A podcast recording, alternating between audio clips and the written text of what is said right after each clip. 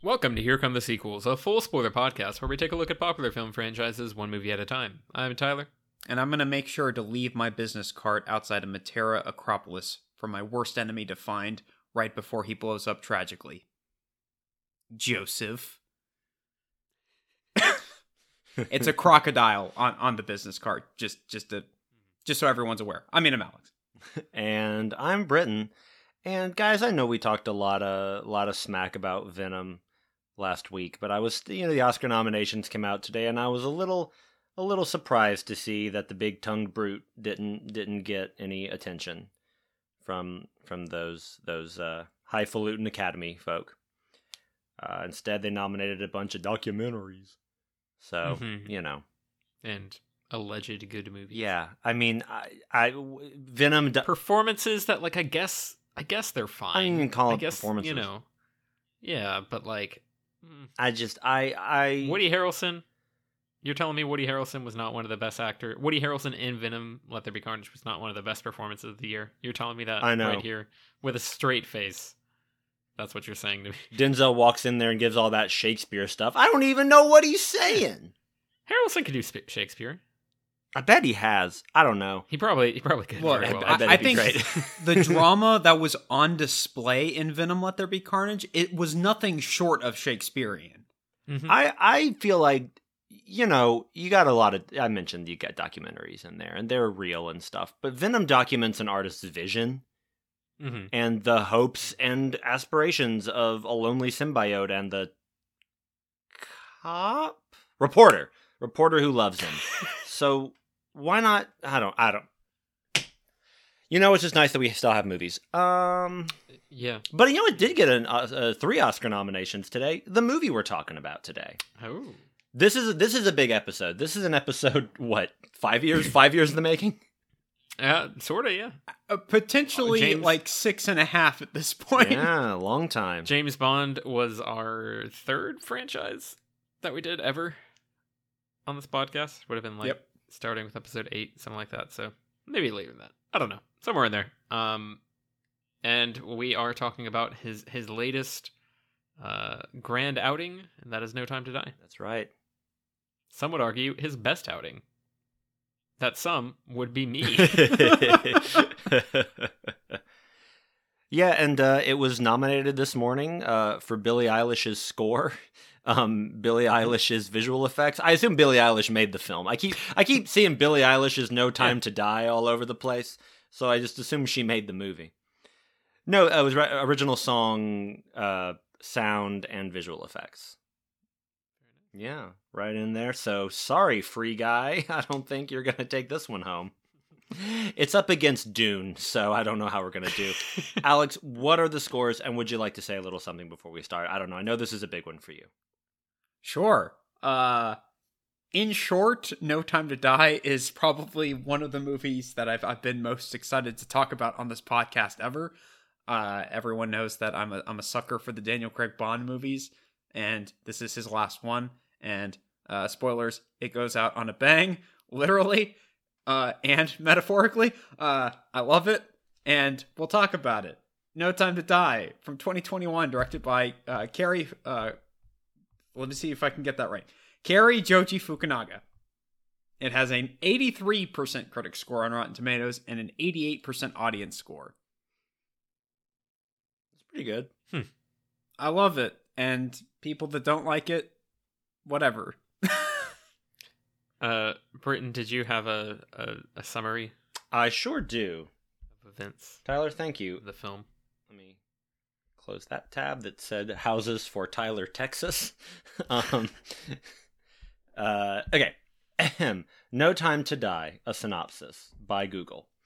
James Bond is enjoying a tranquil life in Jamaica after leaving active service. However, his peace is short lived as his old CIA friend, Felix Leiter, shows up and asks for help.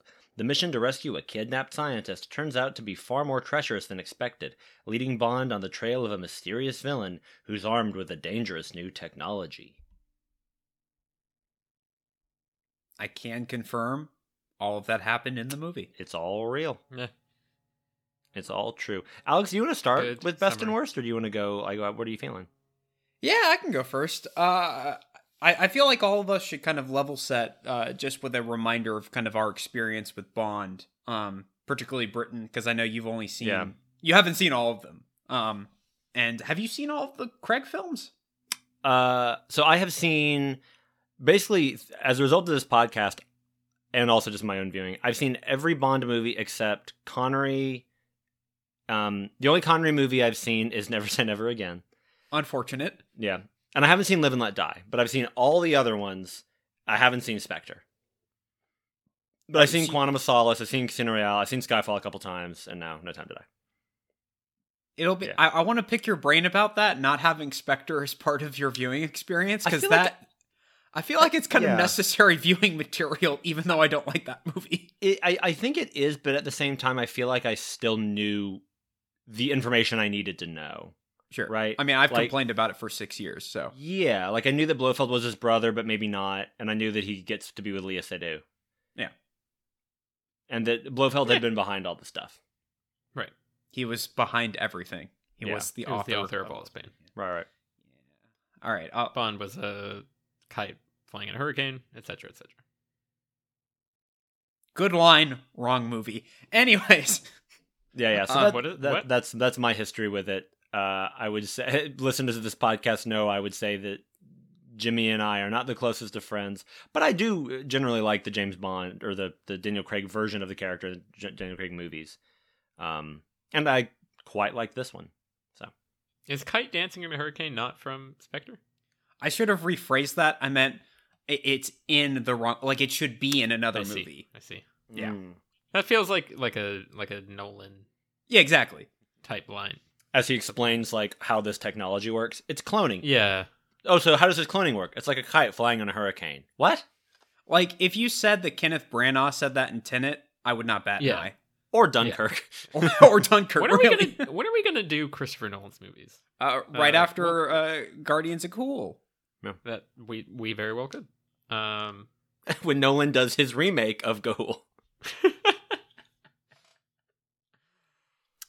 Um, my best thing is going to be just James Bond, the character James Bond, and how everything done with him in this movie I absolutely love. I love Daniel Craig's performance. I love how, because of the context that they have given his character and the fact that he's kind of reached the end, he's he's retired, he's kind of over everything. He's able to just speak his mind so whether it's he's talking to M, he's talking to Felix, he's talking to Blofeld, he's kind of just saying what he wants to instead of having to hold it back and be reserved, which I think has been a strength of Craig's Bond in previous films. It's also been kind of a detriment, particularly in Spectre, because I often had the complaint that I don't really know where his head is at. So by the time he gets to the end of that movie and he's like, "No, I'm not going to kill Blofeld, and I'm just going to leave," it's it's just kind of like it, it's very confusing as to how he got there mentally.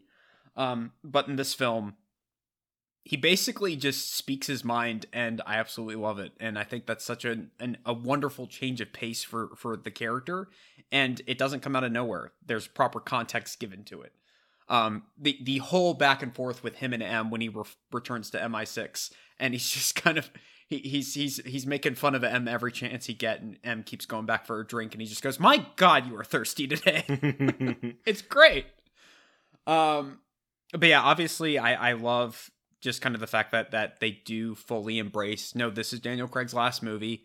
Uh, they they spoilers they kill him. Um, which we can get into because there's there's kind of two points of contention that I've noticed with kind of the Bond community and and everyone's reactions to this. Number one being he has a kid, and then number two he dies. And I think the fact that he dies kind of overshadows the fact that he has a kid, which is interesting.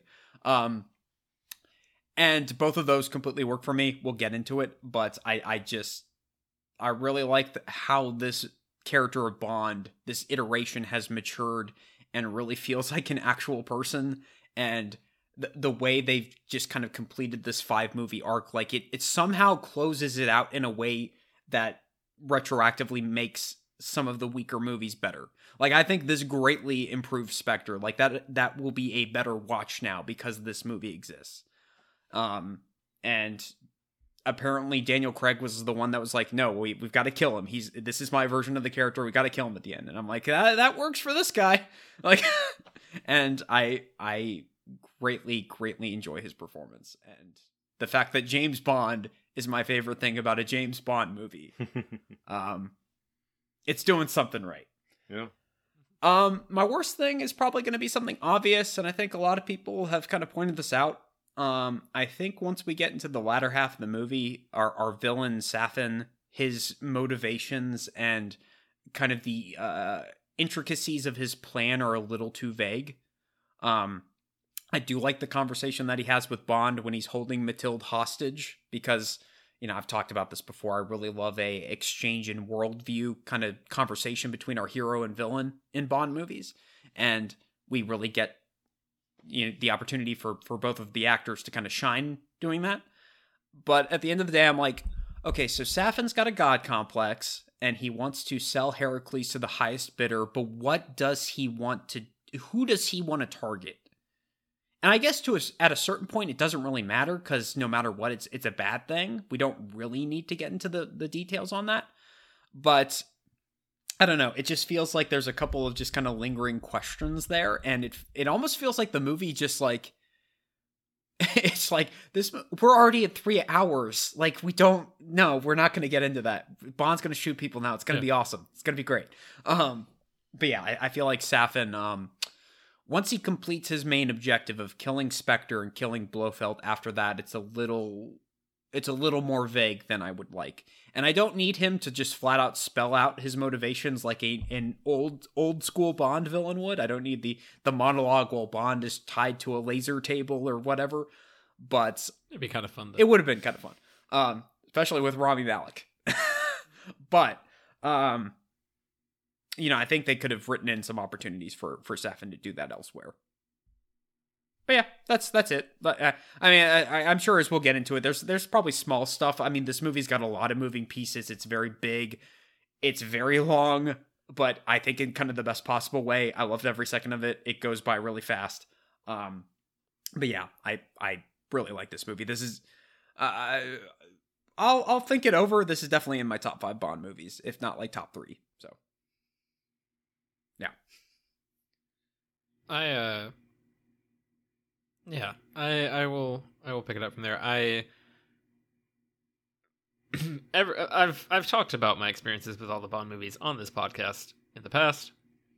But in summary, I do not like the franchise overall very much. Uh, I've not really connected with many. I think Casino Royale and Skyfall I enjoy fairly well on their own. Um, I think I've kind of gone back and forth on which one I really prefer. I, I want to say I maybe swapped their grades at some point so that I because I decided I Casino Royale had aged better in my mind. But you came Like- over to the light. yeah, everything before that had some high spots. Uh, I'm, I'm mostly thinking of some like the Roger Moore fun stuff that happens. Um, but like, I was not a huge fan of a lot of Connery's shenanigans and the the, movies he was participating in. Um, and and like anything after Roger Moore, I feel like just kind of slowly phased out of my brain as I was watching it.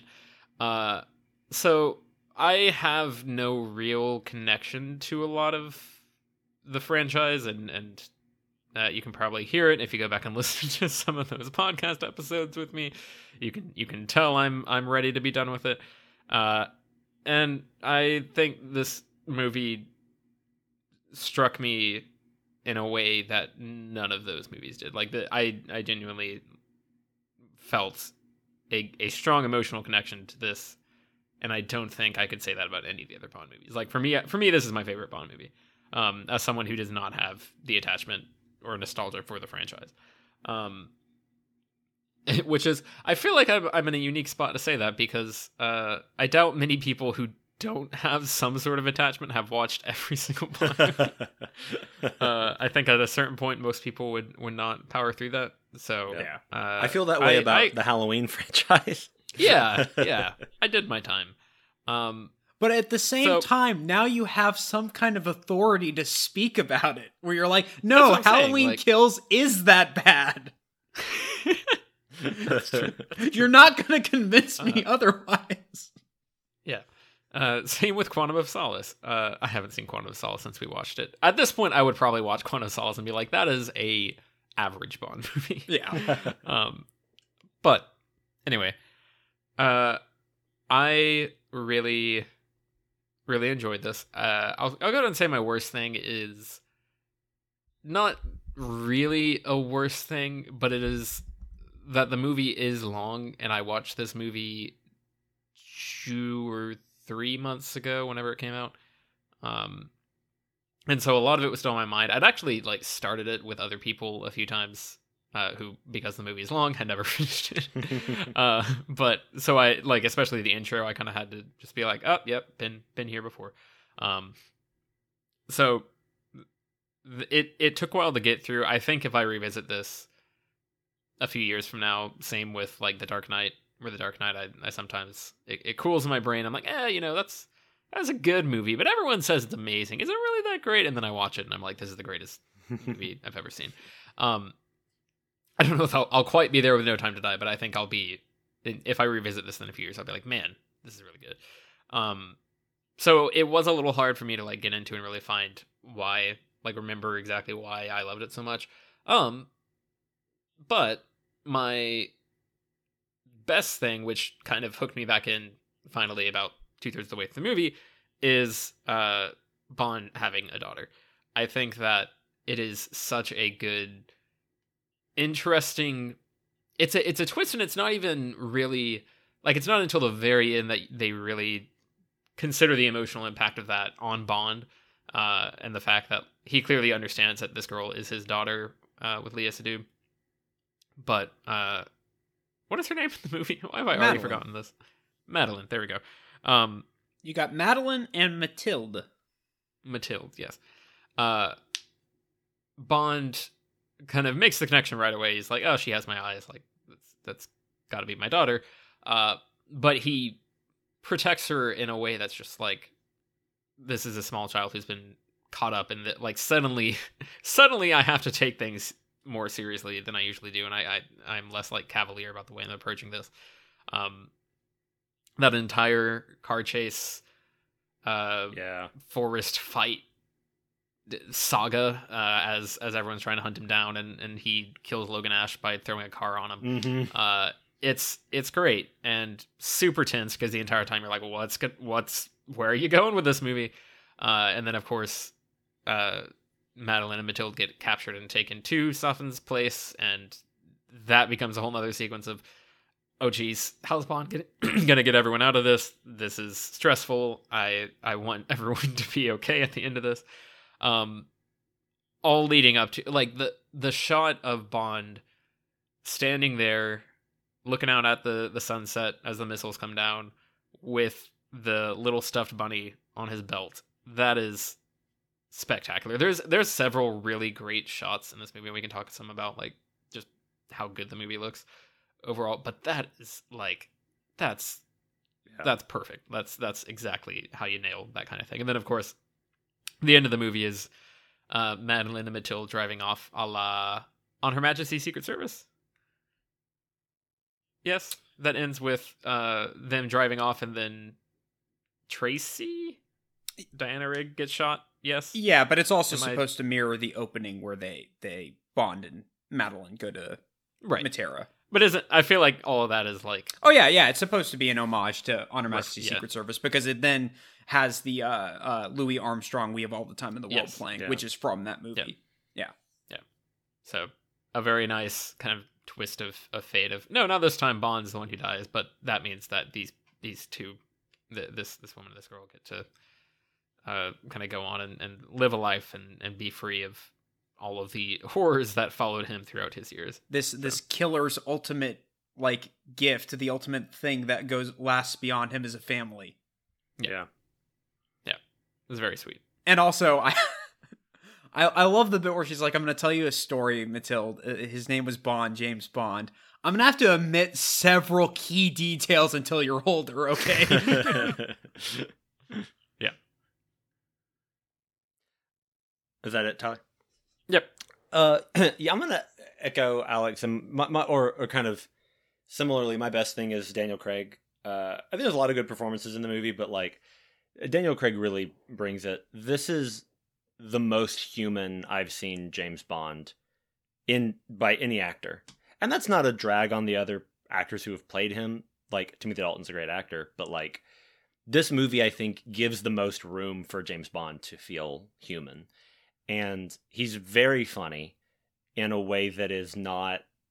Alex and I were talking about this before the podcast. There's one moment where he does a Roger Moore style quip that totally works, but Mhm. otherwise he's like funny, and he's Daniel Craig being funny. Like, and I like seeing that Daniel Craig can be funny not doing a broad Southern accent, like in Logan Lucky or uh, Knives Out, which he's great in both those movies. But I thought he was quite funny, and I thought that just the way he plays, like talking to uh, uh, Rami Malek about, yeah, this is what we do. We go in and we don't have anything, and we we wish we had more information, and but we we just want a chance. Like that was this very like what the character always deals with speech and I don't know. It's just it's a really strong performance. I do think it's one of the stronger performances I've seen from Daniel Craig just in movies, but easily the best performance that he's given as Bond, and that I think as an actor has given as Bond.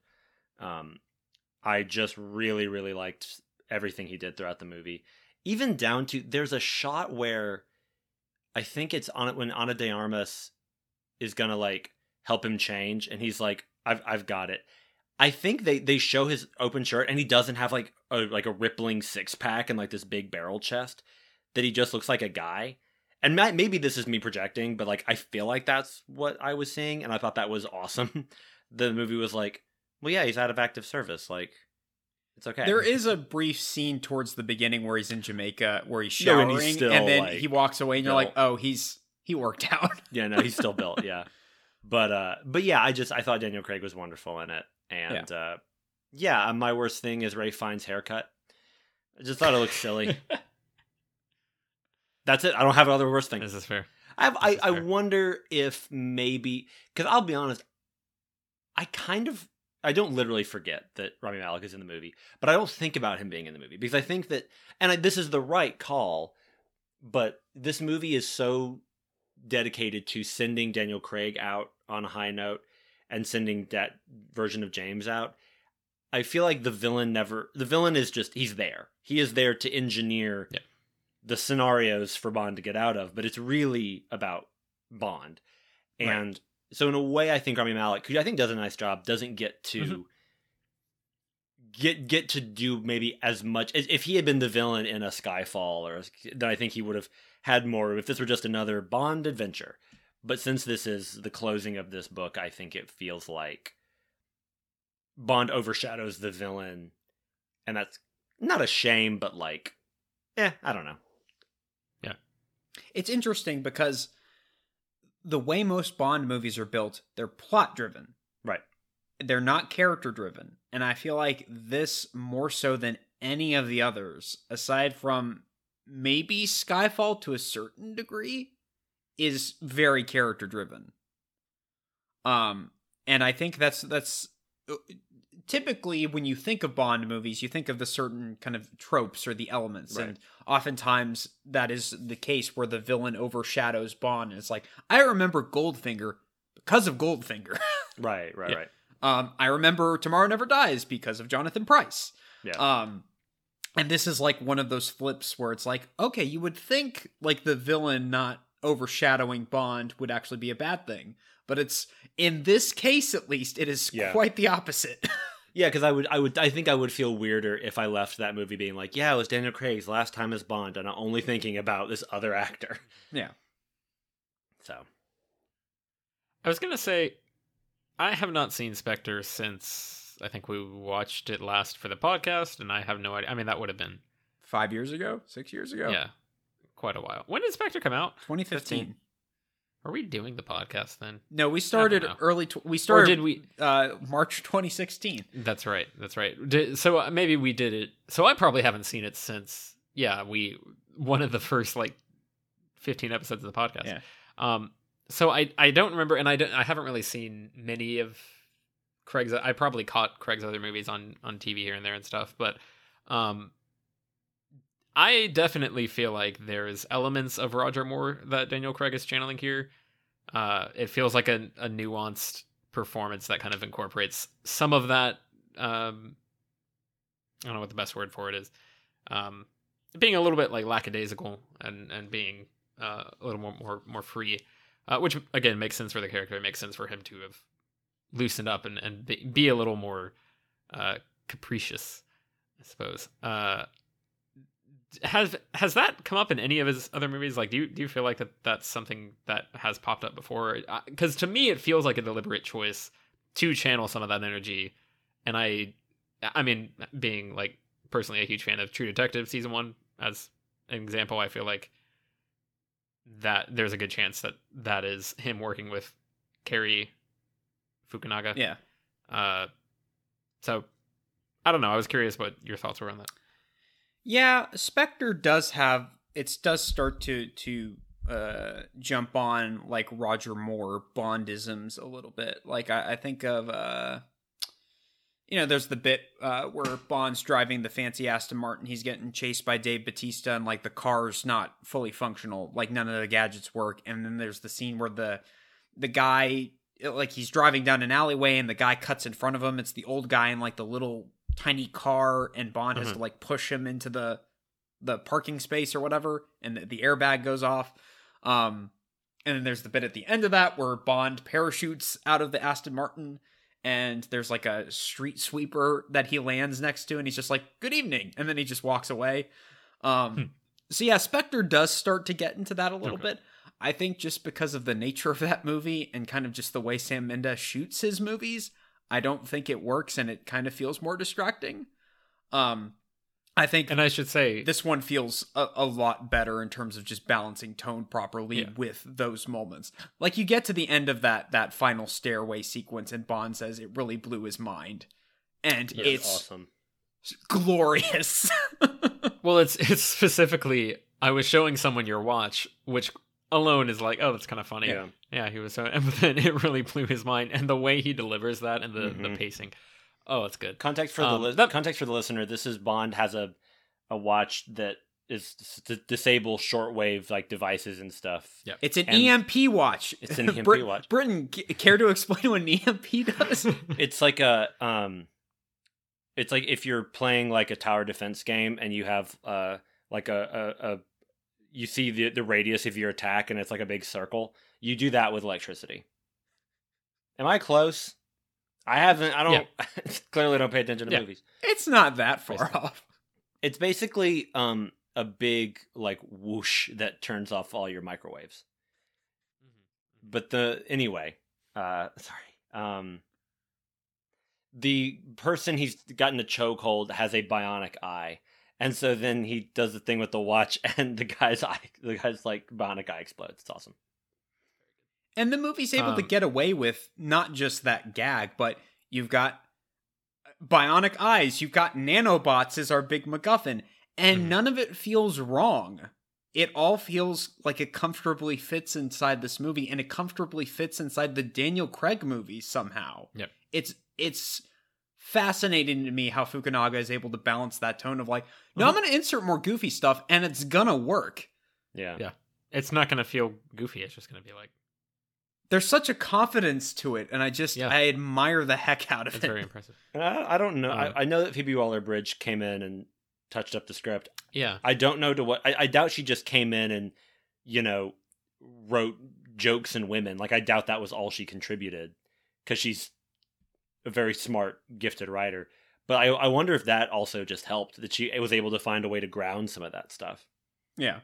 Yeah. I would imagine a lot of it was just dialogue polishing because she's Sure. very she's very good at that, regardless of if it's jokes or just like exposition. Because I'm I'm I'm just I'm thinking of the wrong way that that series of scenes where M and Bond kind of butt heads and then Mhm. Bond leaves and they go to Q's apartment and then Bond goes to talk to M again and then they go back into his office to talk nanobots. I'm imagining that string of scenes just being the most boring, incomprehensible mess. Yeah. And it's fun. It's all great. Yeah, I, I imagine she contributed a lot to this movie. Um, Yeah. And to the things that work about it. Tyler, what, what were we gonna say? Oh, I was just gonna say to my original point. I should say the reason I uh bring that up is to say I have I watched all of the Bond movies pre 2002 uh before or in between the last time I like sat down and watched a Daniel Craig Bond movie. So I would not have caught any like oh is this a him playing to the original performance in those original Craig movies because I wouldn't have had a reference for him. Right. So I was just curious about that. But yeah, I think there th- like there's a bit where he uh tells Q that they make cats with fur now, you know, yeah. something like That that. There's because he has some hairless cats. There's there's good little bits here and there, um, that are a lot of fun. Yeah, definitely. I, I I remember before we did the we watched it. You guys had told me, "Oh, Britton, there's some stuff towards the end that you're gonna really flip for," and I was like, "Oh, I wonder what that'll be." And then I realized it, this podcast knows I love a long take, and there's a long stairway fight scene that's a long take, and I loved it because I especially love when you don't realize at first that it's a long take, and then you're a few minutes in and you're like, "This is the same shot. He's still punching those guys." and it was just so like smooth and like clunky and like clunky in a human way that like bond was falling down and getting back up but it was so like precise and oh it was so great And it's a great they they kind of revisit how the beginning of the movie a grenade blows up or Yeah. a grave I guess blows up in his face and then he loses hearing for a bit and he looks awful and you know smeared in dirt and grainy uh, and is having to like stumble his way to recovery while fighting off all these dudes. Um, and then we kind of end up in the same spot at the end of the movie, uh, calling back to that of like, oh yes, he's very human and fallible, Yeah. and uh, the, ultimately his body is giving out here. Right. like, I I think this is the best action of any Bond movie. I think this is just so consistently high caliber. I mean, just the Matera sequence, the, the opening alone, where you've got the explosion at Vesper's grave, which I want to talk about the Vesper's grave because that is a beautiful scene to kind of wrap all that up, and it's so brief and perfect. Um, but then you get into Bond being chased on that bridge. Then he has to like dive off and grab a cable and swing. Um, thank God they didn't insert a Tarzan yell. That would have been very odd. Um, then he gets on. The, he gets into a fight with Primo, and he grabs the motorbike, and like just the way it escalates, and then they get into the Aston Martin, and just the scene where Bond and and Madeline are just sitting there in the Aston Martin, and Bond's contemplating what to do because he thinks Madeline has just betrayed him. Um, and all of the Spectre goons are kind of uh, swarming them and shooting at the car. And then he just does a donut and shoots at them with miniguns. It's Mhm. the most amazing thing ever. I love it. Um, but Real yeah, quick that question, yeah sorry yeah. real quick question about vesper the her grave said she lived from 1983 to 2006 does that mean she was 23 in casino royale because i know that that movie was 17 years ago uh, 16 years ago but like i don't know that Eva Green was 23 when they made that movie my dude I don't know. I'm gonna check her Which age. I mean, no, now. no I'm big deal. sure. Like that's fine. But it was just this moment of like, I think, guys, we can say Eva Green was whatever age she was, but I don't know ageism and whatnot. I mean, they might have just messed that up. I, apparently, she was 26. okay, Well, all right, Well, that's. Crow then. I know what that is. She that was tastes like. My 26 in 2006. So My bad. My bad. I don't know if that makes Is- sense well, for is there- Vesper the character to be 23, but you know. Yeah, but, uh, but, Was but that's not the kind of disparity that. Yeah. was there a Bond movie that came out in 1986 that like is that a reference? They're 83 or Kind. something. it was a reference to uh, A View to a Kill because that's when Roger Moore realized he was too old and needed to quit. maybe so, maybe so. Uh, Um, okay, well, that, that So- clears me up then. well, get Alex talk about the Vesper's grave Yeah. thing because I, I then we're we're all done with the best and worst thing, right? Yeah. we're 35 minutes in. We're probably Oh, yeah. fine, right? No, I was, I've Um, been done.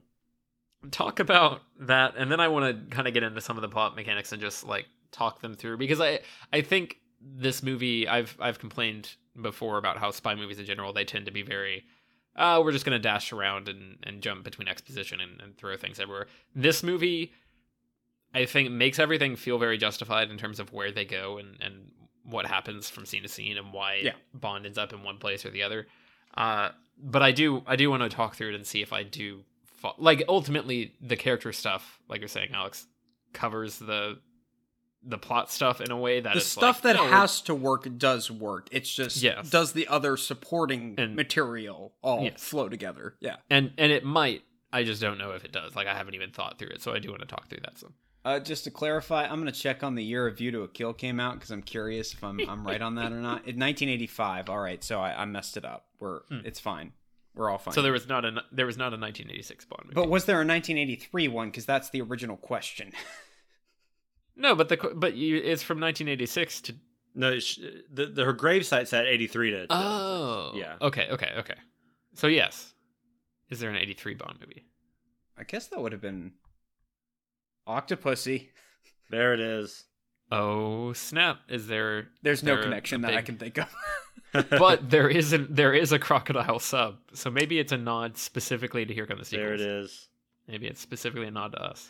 they were subconsciously trying to get this conversation going. let me get the, let me let me add that to the IMDb trivia. Get us some listens. Uh, Cary I Fuku- love the whole setup with them getting there and Madeline purposefully being like, "You need to go see Vesper's grave um, before we move on and have a future. You need to kind of confront this one thing that's kind of haunted you and kind of the reason why you've stuck with the life that you have for so long.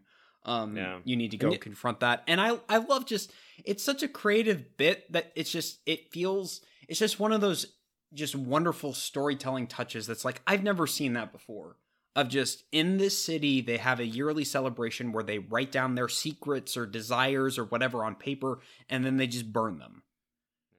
it's a little convenient that they show up right when that's happening but i love it They Um, knew it was Paper Day, so they, they knew they it was paper their- day. That's that's the official name of the holiday right? It's paper day. Yeah. uh but bond goes and he goes to the acropolis which uh, apparently is a reference to the On Her Majesty's secret service novel. Um apparently in the book it's briefly mentioned that he makes a yearly uh pilgrimage to vesper's grave in Hmm. that and so I, I think that's a really nice touch that once again it's kind of the, the cool thing that when the bond movies work they're able to pull references from the source material and use them in really compelling ways um but he goes to vesper's grave and hans zimmer my man he really pulled out all the stops for this one Yeah. um but he Mhm. brings back all the right stuff um he brings back vesper's theme from casino royale and quantum of solace and like just the way it's it's just so subtle the way it's played and just it- there's that shot it's like a it- it's it's a wide shot of bond just standing there and like the the sand or the dirt underneath him gets blown away and he's just standing there facing her grave and it's just really sad. And all he says is i miss you. And then he burns the piece of paper that says forgive me.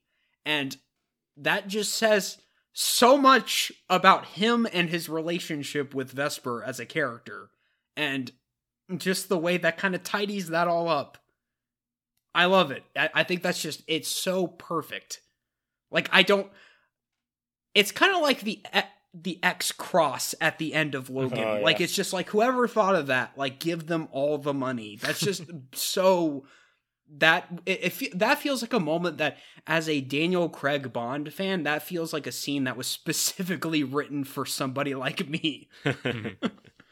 And then the the grave blows up because there's a little Spectre business card, and then we get into a wonderful action scene. So yeah. Um, I, I real quick want to while we're talking about Hans Zimmer, I, I like I I caught I think I caught a few times the uh how what is it the world is not enough theme. I think I heard that song in there. The da, da, da, da, da. I may have been imagining it, but I thought I heard it a few times. Yeah, I think it's kind of hard to tell because he's. I mean, he's definitely using the "No Time to Die" Billie Eilish theme in there in places. Yeah, Sure. Um, I don't know. A lot of that might just be Bond themes, kind of all sound the Sure, same to a certain degree. Yeah. Um, he is also pulling similar. from some other Hans Zimmer scores. Like I heard a little bit Sure. of Dark Knight in places. I heard a little bit of Pirates of the Caribbean in places. yeah. I got a little Hakuna Matata in there for sure. yeah, specifically at the end where Bond dies, it's just all Hakuna Matata. Hakuna Matata. oh, uh, I do I do think when the Bond theme hits in that third act, Yeah. uh, uh, when it, when it's really in full swing during some of that fighting, it's it's real good. Yeah, it's, sure. it's like the the most kind of epic I think the theme's ever sounded. anytime you can bring in the Bond theme and just use it in really inventive ways, like you automatically get Yeah. brownie points. Uh, like, I, I just love how, besides the gun barrel, for the most part, they hold off on the Bond theme until Bond until Felix dies and Yeah. Bond returns to London in the Aston Martin, and then it's like Bond theme, like a punch, like it's great. I was So sad good. that that Felix died because I love Jeffrey Wright so much. But also I realized like no, they are doing a reset on this character. Yeah. Like we got Right. we're going to get a new thing soon. It's okay. Yeah. Um but I I was just happy to see Jeffrey Wright again cuz he's awesome. Also, talking about the gun barrel, just before I forget it, there was a lot of little references that I loved. One of my favorite shots in the movie, and I rewound this and watched it two or three times, maybe four. It's it's after the one shot, the one take fight up the stairwell, and Bond is he's coming around a corner, and you never even see the guy, but someone shoots at him, and it's just this Mhm. quick cut, and he turns in the tunnel and and shoots him, and it's a Yep. a, a reinvention of the of the gun sight moment. It's Yeah. so good. Yep. Like I That- totally, it was totally, I totally did the like the Leo pointing meme, and then I just I, I watched it like three or four times. It's so good. if I remember correctly, at the end of the first trailer for No Time to Die, that that is the shot that it ends Oh, on, and I remember being like, "Oh, they might have done it. They might have made the best movie ever." And I really because I like when they they do the traditional gun sight opening at the beginning, but then he goes into smoke, which is foreshadowing. Do they? Because I know they do the traditional gun sight opening in all of his movies except Skyfall because he's in front of a window in that one, which I thought was Quantum pretty of cool. Solace, they don't because Okay, that movie okay. does everything wrong. I liked I liked it in Skyfall because I think that Yeah. was Roger Deakins being like, wait, wait, wait, wait, I have a better idea. Well, I Okay, mean, Roger uh, Deakins. In in fairness, at least both of those movies use it at the end, so they use Sure. it leading into the credits. So that's something. Yeah. Um, it, it is a nice touch also that normally the gun barrel it Bond shoots and then like blood, Yeah, the blood. drips down the screen, but Yeah. this time it doesn't. Which Right. once again, Britton, I think that feeds into it's supposed to be foreshadowing Right, because right. immediately we focus in on oh Safin's walking through the woods. Mhm. What um, what did we think of Billie Eilish's song? The it's good. Yeah, it's I a liked good. it. It's a good earworm. no, I think yeah, it works I actually well. did like it, and I liked the, all the imagery and stuff. I thought that was pretty.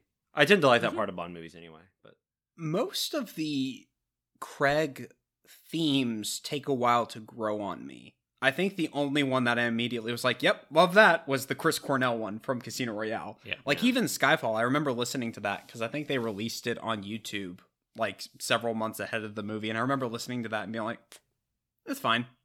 Yeah. Um, but then of course over time, and then you you hear it in the context of the movie, and you're like, "This is the most amazing thing I've ever listened to." Um, so yeah, I I I, I really really like it, and I think definitely the Oscar nomination is well deserved. yeah, And then again, they use it as they weave in that music into the score, which right. I love. Uh, my mom and I were talking about the Oscar nominations earlier, and I did not know this, but apparently she wrote that song with her brother. Um, and she said, "I can't imagine you and your sister sitting down to write a song together." All three of us on this podcast have sisters, and I just don't think any of us can imagine. Like Alex, you saw this movie with your sister, right? Yes. Alex Alexina, I think is her name. Yes, that is her name. Yeah. That is that is officially her name. She I'm- has. I'm- she also has crocodile business cards with that printed. on Right, right. She she has an alligator sub, but uh, I, I uh, with a bow on it and eyelashes. But I, I assume that during the song you leaned over to her and said, "We could write a better song than this. Come on, sis, let's show them." Britton, were you sitting behind us? You, that Yup. you, you really picked up picked up It what we were was- saying really well. I, it was me the whole time. Alex, I think it's time to reveal I'm Cubby Broccoli. It's me the I whole- and knew you've it. won his chocolate factory. You've won my vegetable garden. I am truly the author of all your pain. uh, pretty much. Um, I want to talk about the plot. Please. So,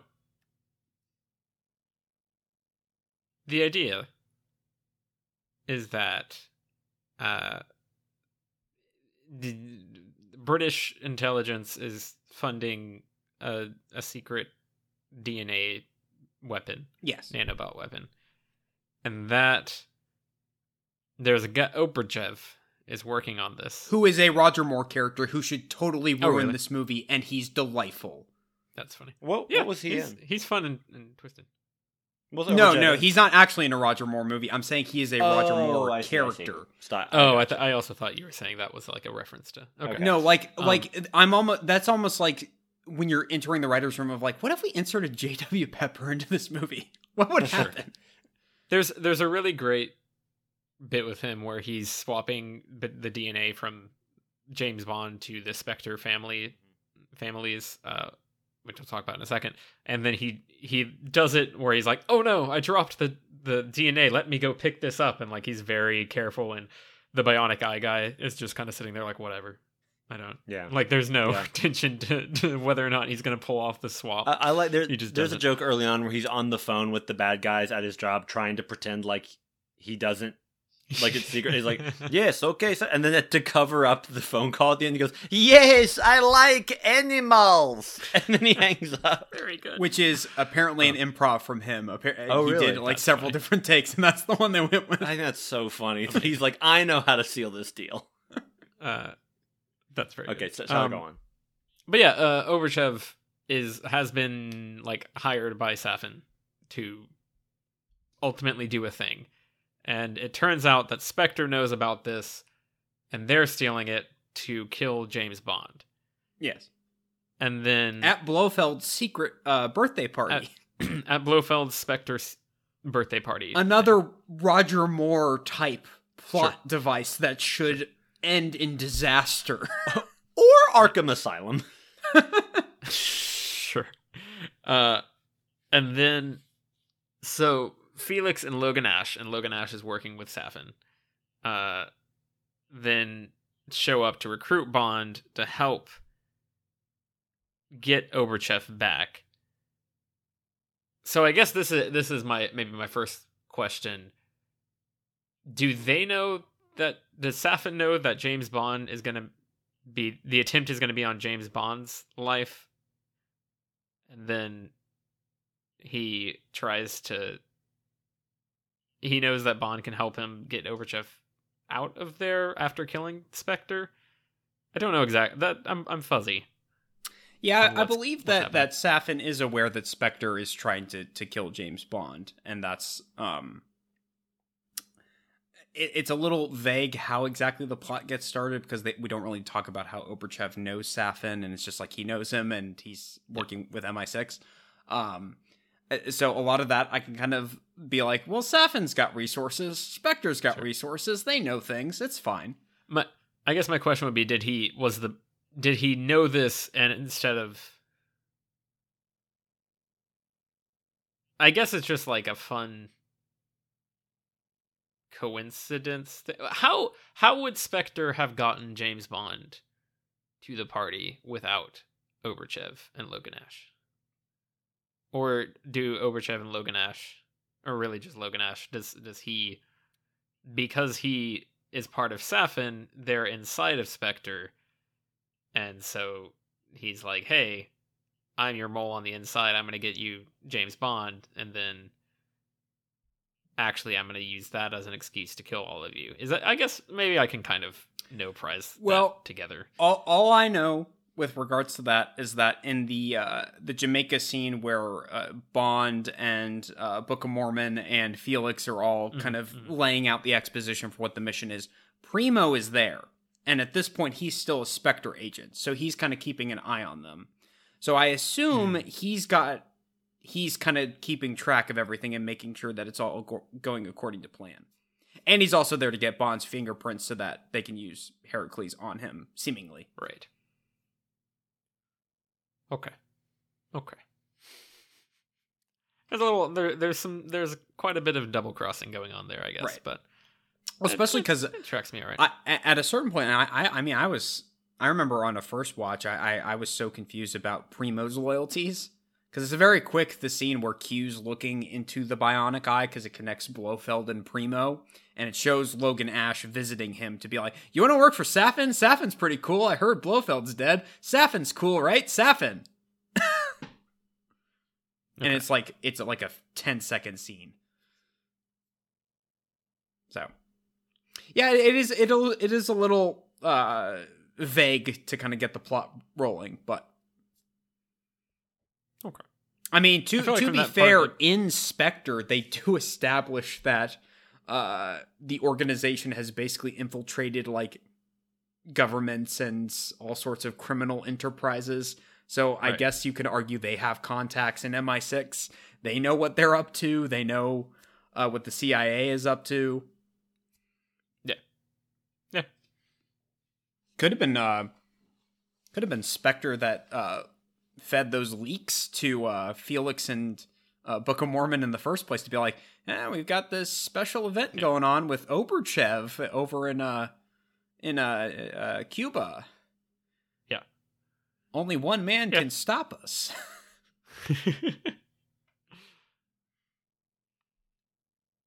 It works well enough. And then I think from there everything kind of falls into place. That was really my my first thing because it's basically we we start with the the stuff in Italy. Yeah. Uh we we jump later Bond and and the stuff in Italy gets Bond doesn't trust Madeline anymore because he is a traumatized uh survivor of betrayal uh for one and then also Blofeld kind of sets her up to to make it look like she like at one point they try calling her while they're trying to escape. Um, I love the Thanks. she pulls out her phone and it turns from just like the normal display and a Spectre logo pops up. Mhm. that should not work in the Daniel Craig movies, and it does.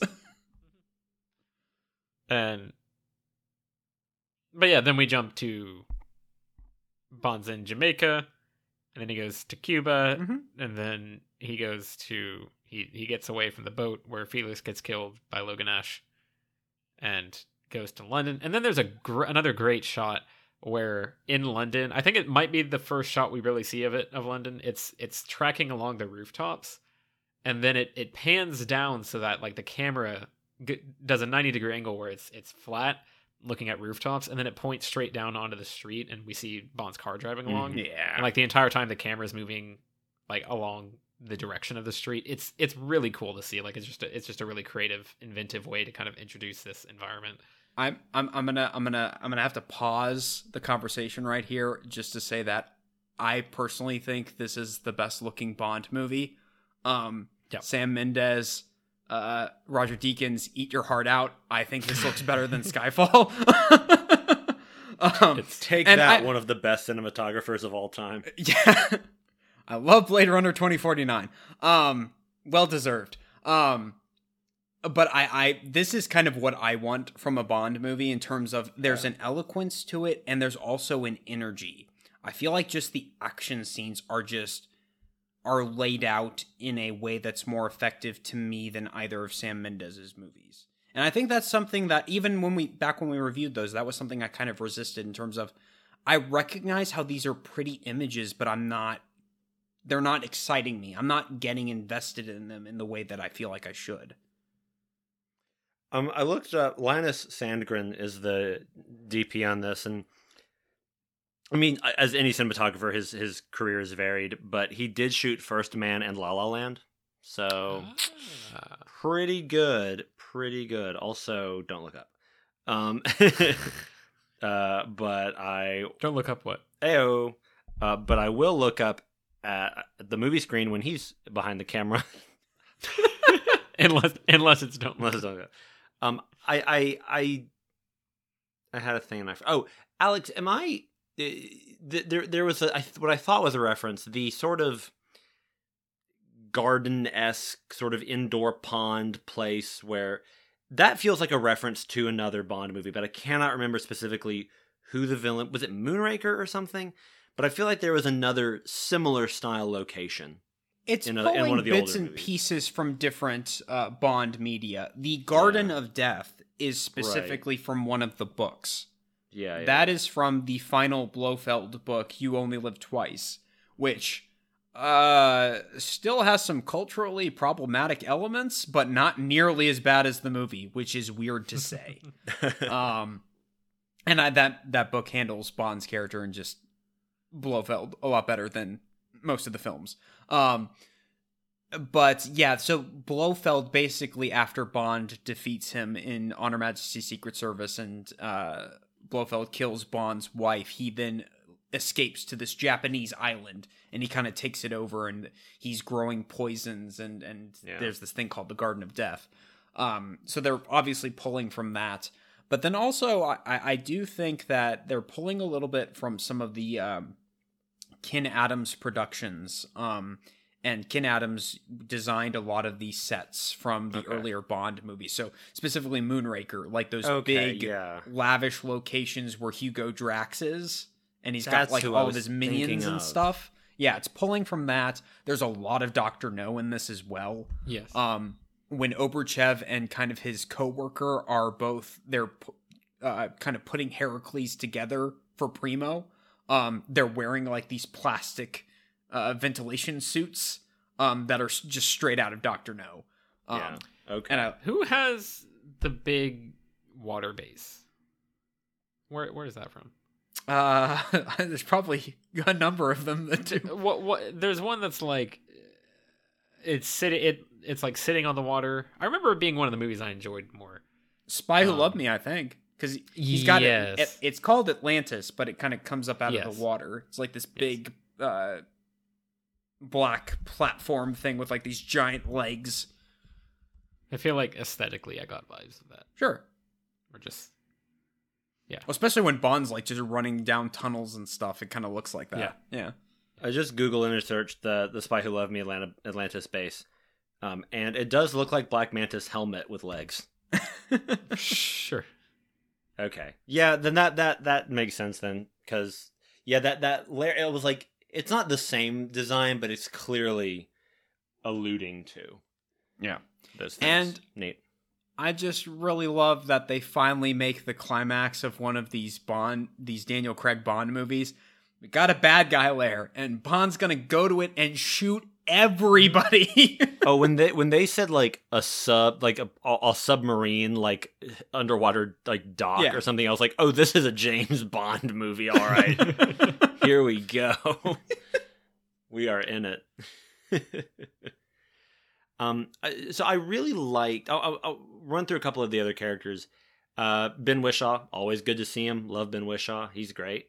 Yep. Um, obviously, I love Jeffrey Wright. Good to see Naomie Harris again after last week. Um, nice, nice to see. I feel like we form. should mention uh Q is confirmed to be gay He's confirmed to be gay. Yeah, yeah, yeah. Uh, it's kind of just a one-off line, unless I'm. It's like it blink and you miss it. Yeah. So you know, I think Ben Whishaw said recently that he was like, I, I I remember reading a, a little brief quote of his, and he was like, I kind of wish I had pushed for there to be more of that, but also I don't really know what I would have wanted it because of the type of movie it was. yeah, And I think he was trying to be generous to be like, it would be weird if in the middle of this James Bond movie we just stopped and had a 15 minute subplot about Q's love life. Yeah. But I can also see him being like, because Ben Whishaw Whishaw's gay, being like, I don't know, I don't want to just hand wave it. so it feels Yeah. like kind of a tough thing. Also, give the people what they want. I want a 15 minute scene where we get we figure out what what's up with Q's love life. Like I want- Honestly, you well, you Whishaw know would that, kill that. the version of that would be like uh, Q and his boyfriend are having a date while Moneypenny and Bond are trying to figure out something in the background. Yes. and That then would be Q's funny. boyfriend is the one that like he says something and they're like, "Wait, say Yes. that again." there we go. There we go. All We've right. cracked the case. Well, um, I think ultimately, I I was not really bothered by it, mostly because I think we've seen more egregious examples of this Rise of Skywalker, and Yeah, I like yeah. that it's just Yes. it's it's something that it's one of our main like supporting players, somebody who has been in multiple movies. He has a lot of screen time. People like this character, and it, I think it just helps to normalize it. yeah, yeah. for sure. Um, and definitely, you know, if there is an opportunity, like in future movies, to have more of that, yeah, definitely not yeah, opposed. yeah. Um, this movie already has a lot going on as is, so Right, and, yeah. yeah. and I think that might have been kind of what Whishaw was getting at was like yeah, that that kind of paradox because it's not like Fantastic Beasts where that's supposed to be a plot point and they just won't really address it. Uh, Britton, What a Britain. bad let's movie. let's let's focus on one main British franchise right now, and by that I mean don't get Tyler started on Fantastic Beasts: The Crimes of Grindelwald. Don't do that to him again. Well, then I'll talk of of happier things, which is Ana de Armas. She's great. Uh-huh. She's She is- great in this. Absolutely, that whole Cuba scene. So I know much from a, a lot of Bond fans, like the people that don't like this movie, still point to that and go, "That is the best thing in the movie." That entire Yeah. scene. Oh, it was so Um, much fun. She was yeah. great. I I really like that because it would have been so easy for Hollywood to be like, Ana de Armas, you're just going to be the hot girl and stuff. That's all you're going to do. You're gonna really be the like- Denise Richards of this movie. Right, but I really like that because of you know gigs like Blade Runner 2049 and then Knives Out, people went, "Oh, she's like she is talented. like she is a good actor and she has range." And I like that she gets to be comic relief but not in a way that feels insulting to her character. Like I don't get the vibe like her character's not dumb. She's not like the airhead. She she's just a really excited newbie who's Yeah. also very capable. And they have this great little team up and it's kind of flirty but not really and then they go off on their own their adventures. Like I Well, thought it was then- really well staged. I like how Um, they hint at more being there for her character, where you know Yeah. she she jokes about like I've had three weeks training, Right. and then she starts shooting everyone. And there's that wonderful moment where after Bond crashes down into the bar and he just kind of gets up and has to shake off glass. He's like, three weeks training, really? and she's just like, more or less. but she has like there's that great aerial shot of her laying on the ground just like getting the guys while she's like twisting Yeah. on the oh, it's so good but i liked her a lot and i really liked uh, lashana lynch in this as well I want. Okay, I, I I still want there to be more Bond movies, and I appreciate that they have James Bond will return at the very end. Like you have to wait till the end credits, like the Yeah. very end, and I'll get into some of the fan reactions because I think they're amusing. Um, but I would be okay with like kind of having a splinter series of just the two of them going off on adventures. oh of her and, And- Ana de Armas Yes, and Oh, I think yeah. that's that's something that I think the the Bond franchise has been kind of sorely missing, and I don't necessarily mean in terms of like we need to spin off uh, Jinx or we need to spin off Michelle Yeoh's character, although that would have been cool too. Um, but specifically the fact that you have Bond and Felix, and most of the movies just don't Yeah. do anything fun with that. Um, most of the time, Felix just shows up, gives some exposition, and leaves. Um, so at least like in these movies, you have Jeffrey Wright, and he's Jeffrey Wright, so every scene he's in is wonderful, and they give him really good dialogue. Um, but I, I feel like in terms of Bond teaming up with somebody, and they just go on a mission, and it's like a fun buddy cop thing. That that would be something fresh for for this series if they're looking for new directions. yeah well and i i really loved how they played the she constantly is making these little remarks to bond about like oh does it bother you that i'm 007 does it bother you that i have your number but it's never and, and you get the sense that he is kind of bothered by it but it's never played as like a i can't believe they gave a girl my number or like i can't believe Sure. a girl is doing this or specifically that a black woman is doing this but that it's all like yeah because it's mine like it's kind of weird like i kind of miss it and i just like that they never really make it about the gender politics which like yeah. it'd be so easy for this movie to drift to bond being like i guess i'm wrong women can make a difference to, I- to kind I- of i don't know I love how all of that is played. It is so perfectly done. So like it rides the line so well because Yeah. I I don't know Britton if you were kind of aware of this going into it. Tyler, I think we had discussed this. Everyone was kind of worried about oh right her character and like she's the new 007, but that's not right and SJW what, you know, all Yeah, that yeah, stuff. yeah. And I, I think the movie is just like, no, she we're just gonna make her a character in the story. Like, don't worry about that. And the fact that she doesn't make we they don't have to make Bond into a moron or incompetent in order Right. to make her look better. It's Yeah. more just no, they're just both competent agents and they just Yeah. have opposing um goals. right And and they're they're hot headed and like and they build a rapport. They at build a this. relationship. No, totally. And it's it's and this is again the the importance of not just having one token character is that you have multiple women in this movie and so it w- like she doesn't she is not the movie's view on on women. Like every like Léa Seydoux doesn't have to be a kick butt fighter even though she clearly can hold her own. She, uh, but because you you have Ana de Armas and Lashana Lynch. And they don't have to be love interests because you also have Léa Seydoux. Like you have all of these different women filling different roles because when you only have one woman in, in a movie she has to be every woman. Yeah, the fact that there are three women in this James Bond movie and none of them get like- fridged. Yeah, none of them none of them get get killed off for the sake of making Bond have a sad. Yeah. Uh, and like he only sleeps with one of them. Mhm. and Well, the fact like, that that's- also with Madeline, we've built up in pre- previous movies Right. that she doesn't Yeah. like using guns. So once again, Britton, to your point, we don't have just kind of like stereotypical action heroine who's just like, I just shoot the guns really good. Aren't I awesome? Um, she's just like really competent. Like that scene where she um she basically gets Primo on edge and basically like tricks him and is able Yeah. to escape her cell because of that. Like, Mhm. oh, she's like really clever. She doesn't have to just shoot guns. Yeah. Yeah. Well, and and it's and that you even add in Matilde and Moneypenny. There are five named like relevant women in this movie, which is a, a thing for a Bond movie and for a lot of Hollywood action movies. Yeah. You know, it's I don't know. It, it it was neat, and it was also neat. The movie didn't seem to be patting itself on the back for it the whole time. Right. yes. There was just like, here are our characters. Okay, let's get into this. And then they have you have this again, just really cool performances. I thought Lashana Lynch was just genuinely really good.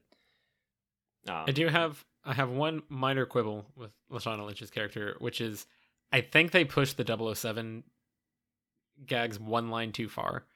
Uh because there there's a moment where Bond I think like basically Bond after the the car chase in the forest uh he is just totally defeated and like oh my gosh I lost this woman I love and and my daughter like the, this is I'm I'm not feeling great right now. Um, and he like is genuinely appreciative of uh, what what is her name in the movie? Nomi. Nomi. Okay, yeah. Um, he's genuinely appreciative of, of Nomi and like is just like thanks thanks for helping 007 or I I- think that's what is that where he says he calls her 007. I think so. I kind of feel like they could just leave it there. There's there's one more bit where she's like, uh, "Hey, I want Bond reinstated Oh, as 007 right, for right, right. this mission." I feel like that's a little much on over the top. Like I I kind of wish it just left it at that. And it was like, "All right, she's 007." I the only thing I can think of is that maybe they really wanted to make sure like, "Oh, Bond needs to die as 007." Um I don't know. I, I kind of like that as I'm returning the favor. I like that as Yeah. okay. No, no, no. We're on equal footing now. Like you, you gave your concession. No, I admit you are 007, and now I'm giving it back. I, I, I think that works. maybe I it, I think for me it's cuz it's pretty those those two bits are pretty quick. They are very together. quick. Yeah. Um, so it's kind of like back and forth. It it feels like after that first part, we kind of we've said it like they they both are seeing eye to eye now.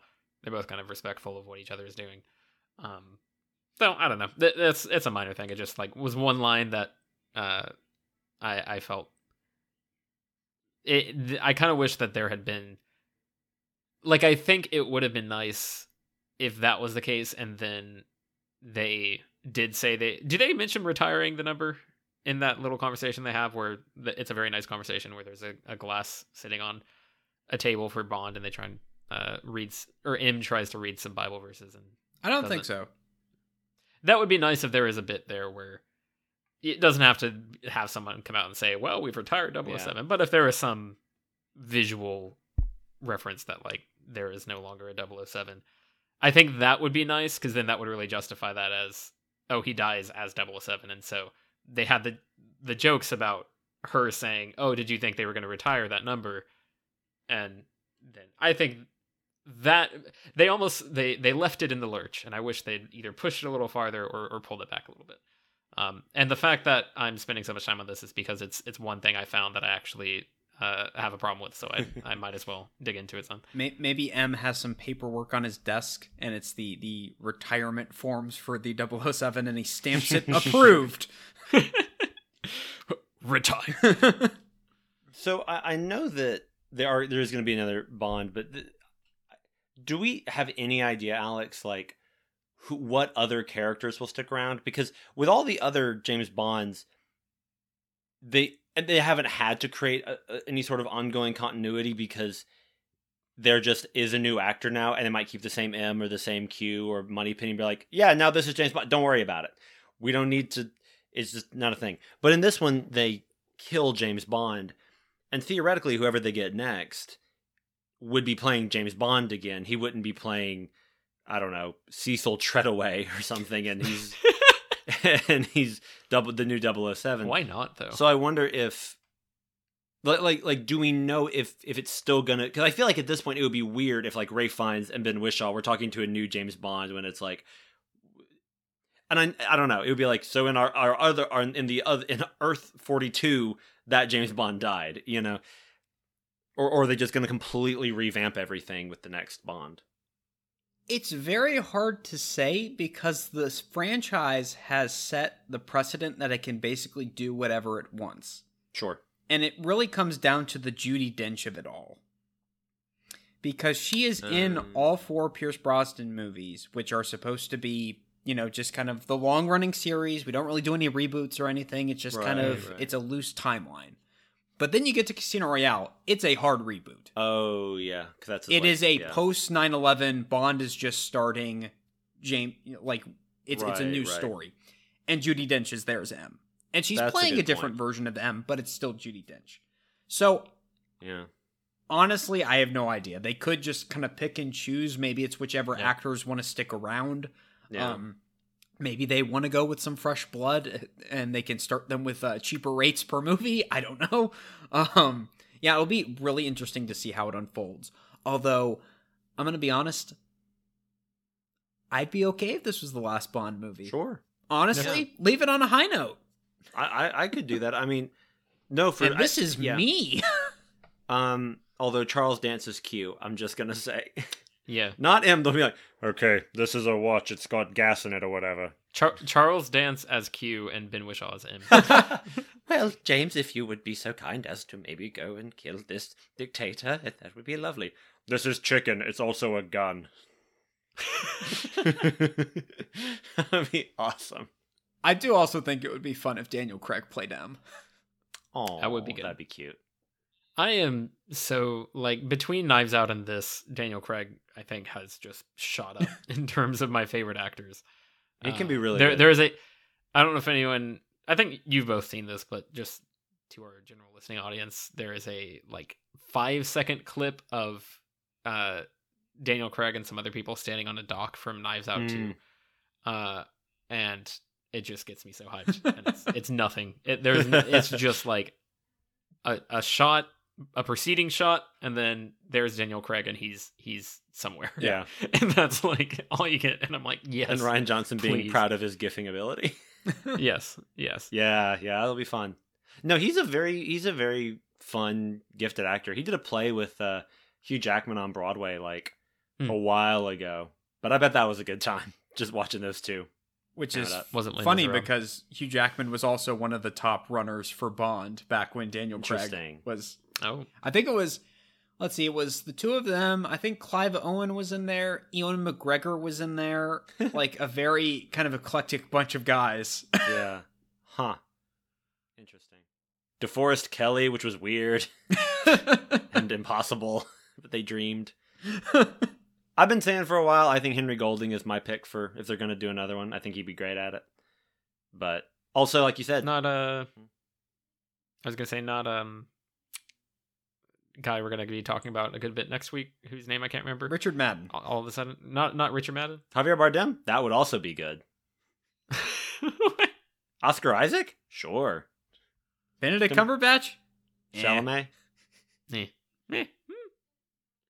Cumberbatch. I went Benedict Cumberbatch, but it's like the same performance as Sherlock, and we just don't address that. We we fully And- and embrace the shoots- sociopath nature of Bond. I yeah, now he just shoots people a lot. Yeah. He goes to his mind palace, and while he's in his mind palace, he's killing Spectre agents. his, his mind palace is Goldeneye. his mind palace is him sitting in front of it, an old CRT TV with an N64 controller. Watson, I'm going into my mind palace. No Oddjob. No Oddjob. Slaps only. Slaps only in the mind palace. or slappers only, excuse me. I did want to ask what you guys thought of the nanobots of it all. Um, because it. especially, uh, it's not even post COVID. We're still living in it. This movie is. It was weirdly prescient when they were making it, um, and then it got delayed multiple years yeah. because of the the pandemic. I, I, I kind of liked. I thought it was a neat idea. It was high um high concept enough. Like, oh, this is a weapon that targets you by your DNA. And what I liked about it was it one creates the idea that the British government is at fault for that they were the ones creating this weapon and and it's their fault that it's out there. But it's it's the kind of weapon that a theoretically peace-seeking nation would create because they're like, well, if it's his DNA, then there's no collateral. Nobody else has to get hurt. Jamie Foxx is fine, and we're we're just gonna attack the bad guys and no no uh, uh, side casualties. Um, and which which is that's the kind of thing that in a world like this a government would say like we we we want a weapon that'll only hurt the intended people and no Right. one else. And then when the bad guys get a hold of it, well now it's incredibly deadly because they can just target everyone. And there's Mhm. no way to escape it. But it's high concept enough where it's a little far fetched, but not to the degree of some of the other Bond movies, which are you're basically like, I will harness the sun to create my own tanning booth, or they just want And to North Korea will take over South Korea with it. it's just this in I mean completely cartoon like Spyro the Dragon level. like Yeah. what are you talking about? Why do you want to control the clouds? But I I don't know. I, it worked for me. Maybe it's just Rami Malek delivering it. I don't know. Mhm.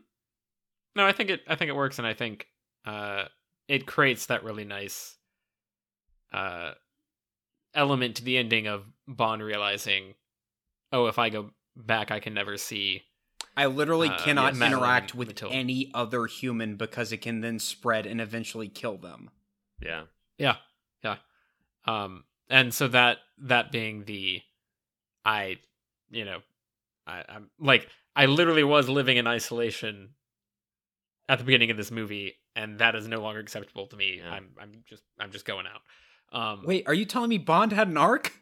He had an arc. Uh, I think it's I think it's really good, and and specifically an arc that so well like it's such a central idea to all these Bond movies is that this is this character who goes through so much like trauma and awfulness, and half the time does not respond to it in the slightest, and just kind of makes more quips or Yeah. kills more guys. Uh, and this movie or this iteration of the character going to like Casino Royale explores some of that, but then it hasn't really consistently strung that into a full fledged thing uh, until now. I feel like, and this feels like a great capstone on. Okay, now we're really digging into this character, why he is so broken, and how he can become fixed and and sort of become whole again in, in terms of who he is and, and what he what he thinks and feels uh and then he can die uh that's very nice it, it is it is genuinely really well done Yeah. I was not expecting him to die at the end. I really Mhm. was not. same I figured it was just going to be he gets to be with uh, Madeline and Matilde, and and you know the sun sets, and then we're good. New adventures This- next time. this sounds bad but uh i not only did i not expect him to die i did not expect the movie to, make me care Yeah, totally. dies. like i really No, didn't for i really thought if if he had died it would have been like okay this is very telegraphed and like but by the by the end because it's done so much work building him Yeah. up and exploring this character after like completely withdrawing from the world and the things he's been through and making him feel again and then putting him through that at the end of the movie like that that shot of him getting blown up like where you see the missile Yeah, kind of blow up from underneath him and, and he disappears into the into the explosion yeah. uh it's it's shocking and it's it's powerful like it's it's really good Yeah. And maybe it's just being trained by worse movies, but I was all through the rest of it. I was like, so they're gonna drive home, and he's gonna be at the house, right? Like he, Yeah. he's he's gonna be like pull down the paper and there he, or something. No, he he's he's dead. he's very dead He is he's dead and gone. He's They and don't- he's fighting Michael just let him- Myers in hell. they don't just let him, uh, you know, get shot and bleed out, and and then, sure. you know, have a have a peaceful Yeah. goodbye. There's no there's no body to bury. It's he is he's done. decimated. Done. We got we got our fake out death in Dark Knight Rises. Okay, I I've had that. I need another Logan. I need sure. something definitive. Yeah, no, it, it it works really well. It works really well, and I think I, I like and like that. I think Hugh Jackman was also of the thing of the opinion like, no, he has he has to die. Yeah. like Mhm. that's where this is going, and I like that. I like that Craig cared that much to be like, this is where this character should should end up. And I've talked about how James Bond can be too much of a toxic aspirational figure, and this one is like, no, he is a mortal person. That this is a human soul, and you know, he's not just an action figure. He's not just a costume. He, he's a he's a a person, and I like that. I, I do really just love that final confrontation between him and Safin after Safin has shot him and Bond just kind of grabs him and just the the visual of of Safin's arm just like it's in Yeah. the air and it just snaps. I remember Mhm. everyone in the theater being like, "Oh!" Yeah, And then Bond obviously, you know, has the the shocking reveal that he's been poisoned, and then he just kind of picks up the gun out of the water and just kind of shoots Safin without even looking at him. It's just like I'm done with you. Yeah. No, it's so, and that makes it more chilling to me. That like, oh, it's the big villain. Oh, and he's just dead. Yeah. And movies can do that in a way where it feels cavalier, and you're like, well, that was anticlimactic. What was I? What was all the build up for? But here it mattered more because again, the focus is on Bond. That he's like, nope, you're just done. You're just done. Yeah, it's fantastic. Uh, I did want to circle back real quick because I, I agree with you, Britton. I love that MI6 ultimately is at fault for Heracles in the first place. I don't feel like M gets any sort of comeuppance for it. Sure. And I think that's kind of a flaw. Um, he does admit he's like, okay, this is bad. I need to tell the prime minister, but then that doesn't really go anywhere. And then Yeah. they almost start World War III by launching the miss- missiles at the island, and nothing comes of that either. yeah. It was just a really cool PM. Yeah, he was like, oh, You man, didn't you didn't see when he calls the PM and the and the, a big hand picks up the phone and it's Dwayne Johnson. huh? You oh really? Don't worry, we'll put the smackdown on this problem, M. Do you need me to come help? Oh, you got James Bond. All right, you should be good. All right. Well, next time, baby. And then he hangs up. Dwayne Johnson will return as 007. Prime Minister 007. Yes. Um, and I do recognize that like M isn't in this movie all that much, so Yeah. like we don't need to have a whole subplot about that. We I- did have a subplot about something similar to that in Spectre, and it sucked. Um, Sure. I think it works pretty well because you see how much stress and like how much M is crumbling sure. Yeah. in general. And I mean, Uh, he does much face a dealing with. consequence. Bond dies. Yeah, and and so I think it helps to inform his character and what what M is going through internally without necessarily needing to get get into like what are the consequences for this character. I think it works okay as just oh this is a character who is is falling apart at the seams because this is such a a difficult like position for him to be in throughout the movie. Yeah. Um, I did want to point out a really fun, um, bit of character growth. It's very subtle, and it helps to kind of uh, lampshade a plot hole in Skyfall. um, in Skyfall, one of the the kind of uh, more ridiculous things that happens is that uh, Q just plugs in Silva's computer into the MI6 computer mainframe. And then when everything starts to get hacked by Silva's computer, he's like, "Oh no, I plugged it into the mainframe. What a dumb idea." Um and there's a very nice moment in this where he has Obruchev's USB and he's like, "Bond, where has this been?" And Bond goes, "Everywhere, I should imagine." and then Q goes, "Well, into the sandbox then." And instead of putting it into his normal computer, he has like this military grade computer that it, you know appears to be specifically built for like testing programs outside of being plugged into like a mainframe or whatever. I'm like, Q's learned. Mhm. It's subtle. Nobody would have noticed that but me. That's nice. Yeah, that is good. Um, Uh, I think Yeah. last thing that I big thing I wanted to bring up was Blofeld. We haven't really addressed him. I I like the scene quite a bit. They make him Hannibal they- Lecter, and it's delightful. Yeah, interrogate him and then accidentally kill him because Safin. So Safin, I guess, got himself put in the same place as Blofeld so that he could uh touch Léa Seydoux so that she could then spread it to Blofeld.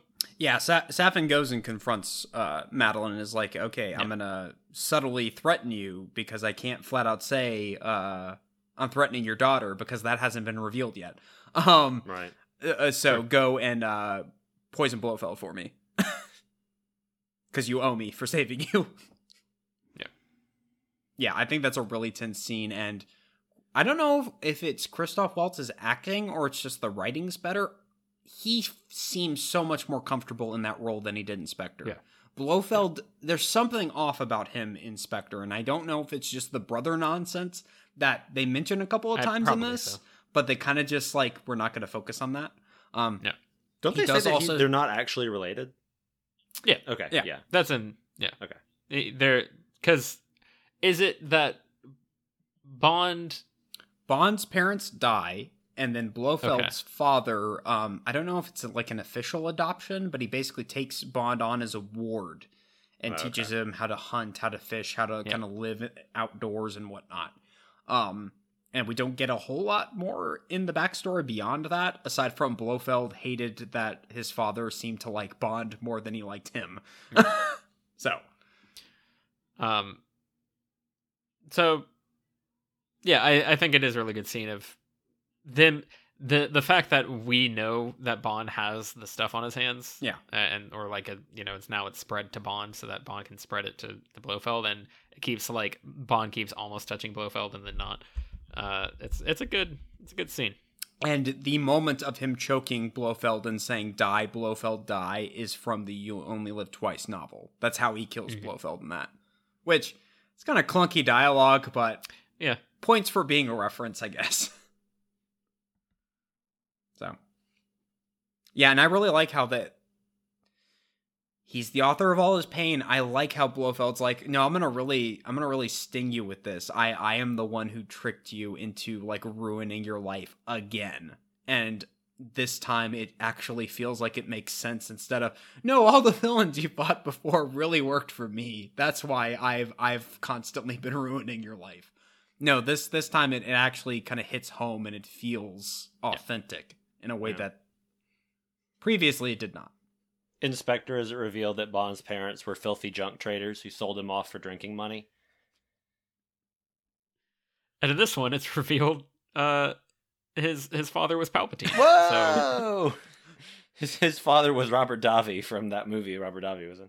die, Blofeld, die. That's all I got. Can Ian McDiarmid be the next M? That'd be great. Yes. have to go and get the guy who wants to take the clouds. Um, your next cl- mission bond is to fight francisco scaramanga We're doing that again? Yes. Count Dooku? Whoa. And uh, yeah, I really liked the Bond James Bond in this, where he's trying to get into the to MI6. It's what's Mhm. your name? Bond. James Bond. and the guy's good. just like typing away and he's just like okay yeah, it was good. And just like the subtle bits of like when uh, he runs into Moneypenny, he's got the visitor pass, and she just like she messes with it, and she's like, "How's retirement?" Yeah. And another nice just like callback to the entire franchise when Bond leaves M's office and he throws the the um visitor pass into the trash can. Hmm. That's a reference to him in the original films. He would enter M's office and throw his hat on the rack.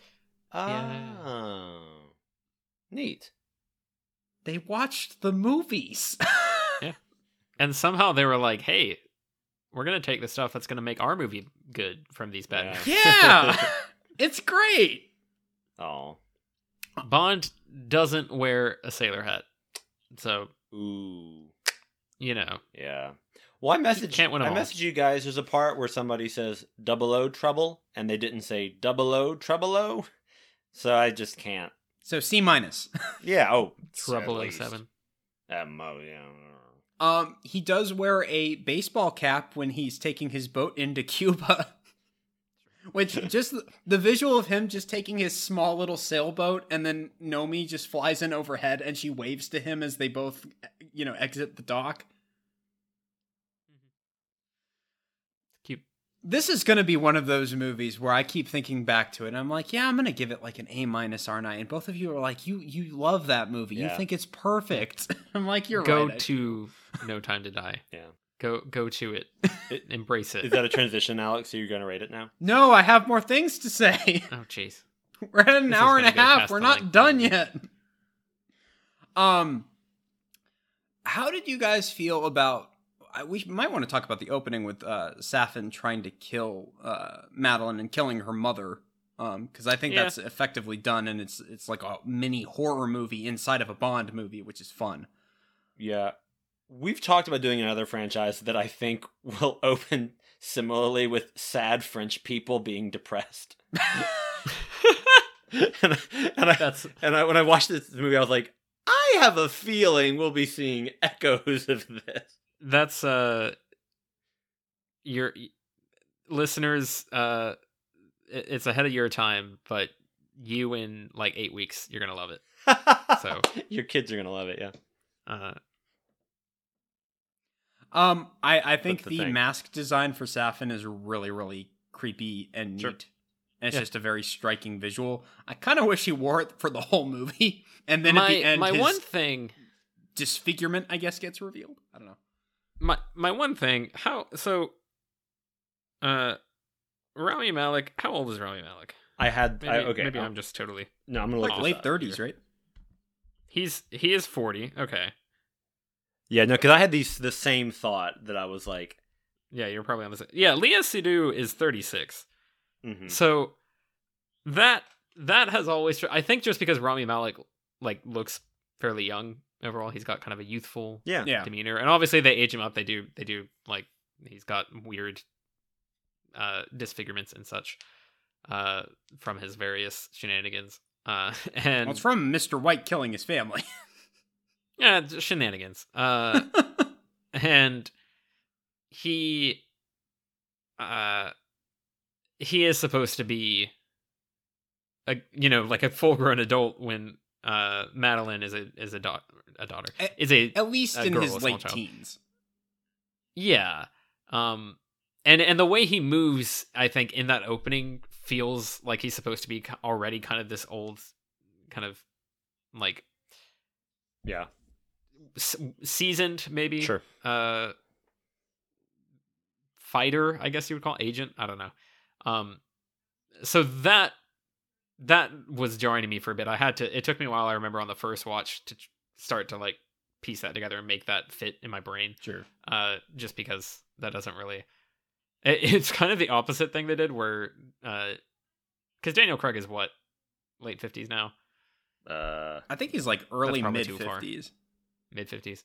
Um, he was so like the age disparity between him and Léa Seydoux was even larger in Spectre, uh, five or six years ago. Um, and so that came because like what what's the whole thing that he is the same age as or roughly the same age as Mister White from Casino Royale and Quantum Solace. Is that his name? What what's the what's what's Madeline's dad's Yeah, name? Mister White. Yeah, because I, I remember us talking about that back when we talked about those. Like, it is weird that these these people are like of similar age, and at Well, the time I- of that movie, like I- Madeline would be very young, and so I do think it's clear that Mr. White is older than Bond. I think for Maybe us it was more just these two like grizzled veterans. One of them is going to uh, fall in love with the other's daughter. It- Yeah. Like just and so regardless of the age difference, that in and of itself is just weird. Yes, and so my my my ultimate point is this feels like they they swung too far in the other direction, where it's now like, oh, we've cast the villain too young to be somebody who also tortures or or terrorizes uh, this this woman. So Well, I think it's it's Little- one little of the other there, things but- where Safin's backstory is a little too vague because when he's Yeah. limping along, I think we're supposed to get the idea of that's because it goes along with his disfigurement. It all comes from kind of this nexus point of his family getting killed from being poisoned, and he got poisoned, but he survived. Um, but then cut to the future, and maybe Safin's like slowly been coming up with antidotes to try and improve himself or make him better. Sure. Um, he's not limping along, like he's not having any issues like that. Yeah. And also, they don't really address him uh, surviving all those gunshot wounds from Madeline. happens. He gets shot great if he pretty had- good. It would have been great if he'd been like, crystals. I have this quartz and I focus on it and repeat my mantra, and that makes all the gunshot wounds go away. the crystal captures the power of the sun. And it really does put the power of the sun in the palm of his hand. Saren is a naturopath. Uh, yeah, I don't know. I I remember being confused and really thinking that that was going to be like his father Sure. uh, in that scene, and then as as time went along, that was not the case. So that threw me off. Also, his first name Cool scene otherwise, is though. like Lucifer, and it's like, oh, he's Uh-huh. the devil. I get it. Sure, sure. Lucifer, Satan. it says your name here is Louis Cipher. Hmm, okay. Mr. Elzebub, Mr. B. Elzebub, etc. yes. Um, the only other moment I wanted to touch on with um Safin is the bit where Matilde bites his hand and he just kind of lets her go. Um, Mhm. which I think is an interesting moment. Um, Yeah. and that kind of feeds into his whole god complex of like, okay, you don't want my help, I'm just gonna let you go die then. Um, but at the same time, I feel like just because his plan is underdeveloped, that just it it feels like a weird scene. It almost feels like we could have just had Bond shoots all the guys and just manages to save Matilde and Safin gets away. Yeah. I don't know. Maybe so. I liked I like it as a character moment for Safin to again since we don't get a ton of time with him or a ton of Yeah. depth with him. It's it's neat to be have this thing of like she's not really useful to him anymore. He Madeline's doesn't- who you he's know, really he's, after. He's he's kind of lost control of the situation. He does not care about this random child, uh, and I think that that says a good bit about who he is. So Yeah. I don't mind it. I do wish they got more into who the buyers were. Like, cause, cause they have the ticking time bomb of like, oh, if these ships show up to get Heracles, like it's all over, we're we're screwed. Um, that's why we have to launch the missiles now. But it's like, who are they? Could be a boat full of MI6 agents that we aren't aware of. Sure. M's like, okay, we we lost Bond, but we were able to destroy the weapons, and then this Prime Minister Dwayne Johnson is like, dude, I sent all these agents over there. They t- they totally had it under control. What did you do, man? oh, jeez. I guess M stands for mulligan. Oh, boy. My bad. Uh, I follow the Facebook account for for James Bond 007 because I just follow updates and when they release Okay. trailers. That's how I found the. Uh, there's like fun interviews where it's like Bong Joon Ho and then Yeah. Guillermo del Toro did one where they're talking with Mhm. the cast and crew. And I'm like, why is this not on the special features of my Blu-ray? sure. We'll set assuming that they- aside. 'cause I'm I've- assuming they, they post a lot of memes like when you don't know when the next Bond movie's coming out, and like Jensen Ackles from Supernatural is crying. I don't think it's quite that bad. I think it's Aw. mostly just we've got new merch on the Bond website. Sure. Here's, here, here's a minion with a gun.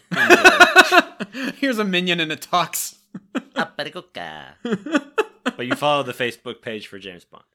all I look at the comments and it's just like the most disheartening thing because all of them are just like No Time to Die is the worst Bond movie ever. They killed Bond. You just can't do that. And I'm like, did you watch the the movie though? this this reinforces something that we've already accidentally alluded to that I I think I've secretly been forming in my brain. Which my my take is this that uh, uh, No Time to Die, much like The Last Jedi, is a movie that the franchise it comes from does not deserve in the slightest, uh, because the rest of the franchise is is bad, uh, and the movie is good, and the fans don't care.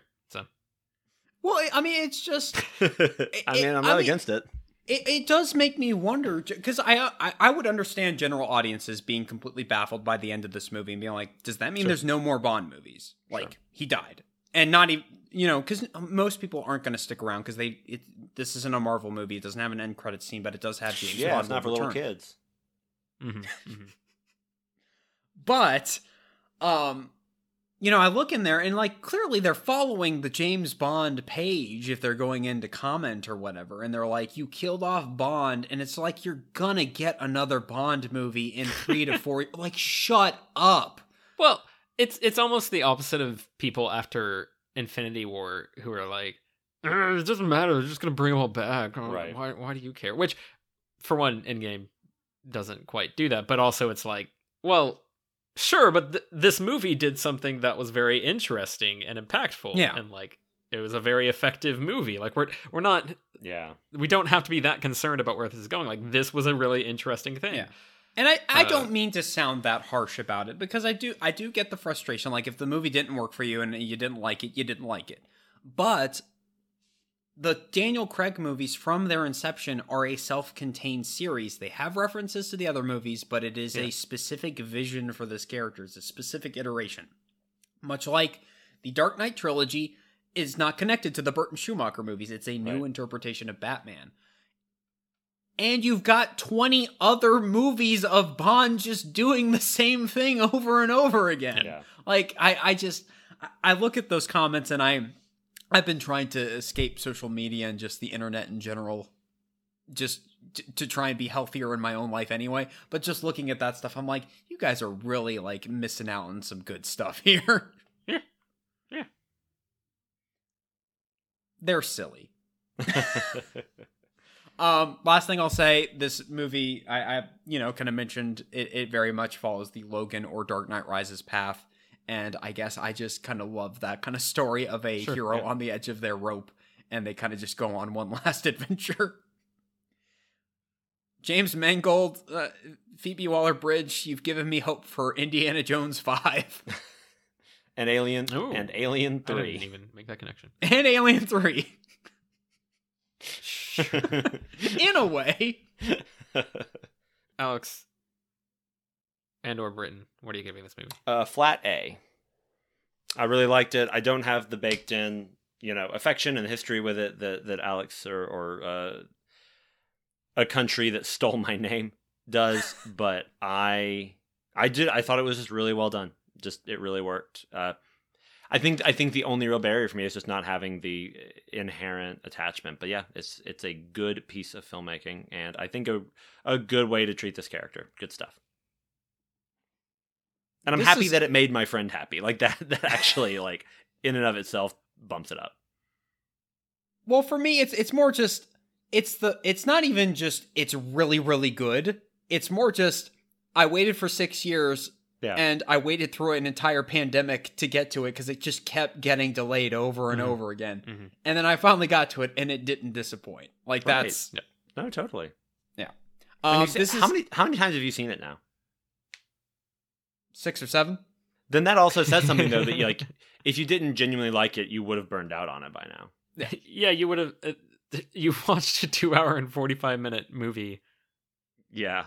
If you don't give this an A plus, I'm gonna be very mad at you. I can't.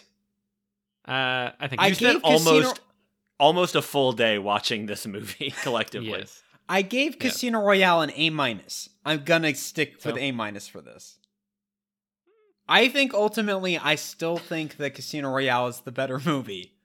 I'm sticking with my own weird standards, Britton. Uh, Okay, Dark Knight no, no, Rises, you, you I get this is All right. yours. You get to do absolutely what you want. I was- I'm I just- was- Dark Knight Rises, bet- I gave a, a, a B minus, if you remember correctly, and I, love it. I was. That's true. I was torn between. Did you really give Dark Knight Rises a B minus? I think I gave it a B plus initially, and then I downgraded it. Uh, it's got flaws. I was torn between A and A plus, and I've gone. I'm going A plus. You've you you pushed me. Like I, I I have to. Yeah, how are you giving this the the lowest grade? I- I guess just our, we got a weird curve in terms of Bond movies because I'm nicer to the bad ones. That's true. That's True. True. What an I'm odd. like- and again, like this is I'm like absolutely most yours. of this franchise is trash. All right, you know what? great. You know what? no, do you what know you what? want. It's yours, Alex. It's yours. You know what? We're going flat A. I'm not doing A plus. Okay, we'll go flat alright. A. There we go. There we go. Peer just- pressure. Gotta love it. No, I, I. It's just like I want you to feel the joy. Well, in, I mean that in the that world. means this is the best Bond movie by my standard. I I feel like I know you think it's the best Bond movie. No, no, no. I feel like again, this is a two-hour and forty-five minute movie that you've watched like seven times in a span of three months. That's true. I did see it three times in theaters. that that is like almost a full day. I hope you under like calendar day. I'd be curious to to compare in like five years how many times have I watched Casino Royale and how many times have I watched Sure. this. Sure. Yeah. I do think this lines up nicely for this as a franchise because even though, like, I don't like Quantum of Solace, I think if you're look if you you now have like a nice five movie saga. Yeah. Like if this movie hadn't really worked, then it would have just been like I, I just watch Casino Royale or just watch Skyfall. But like it is nice that it's like Casino Royale. Yeah, Casino Royale is really good and sets up things that are going to be important throughout this entire franchise. You get Quantum of Solace, whatever. Then you have Skyfall. Skyfall's good.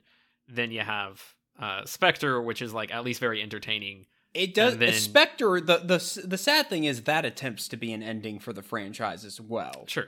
But I think this rounds out Yes. that very well and like kind of plays off of everything that's come before it uh, in, a, in a really nice way. So I think now you actually have oh this is a this is a cool five movie story about uh, that that is not just you got two good movies and they fell off the rails or the, that that reboot was good at the very end but the everything in the middle was trash. Yeah. Like it's interesting that these attempts kept sort of working at times and got us to this point where we now have like an actual continuous thing that you can watch.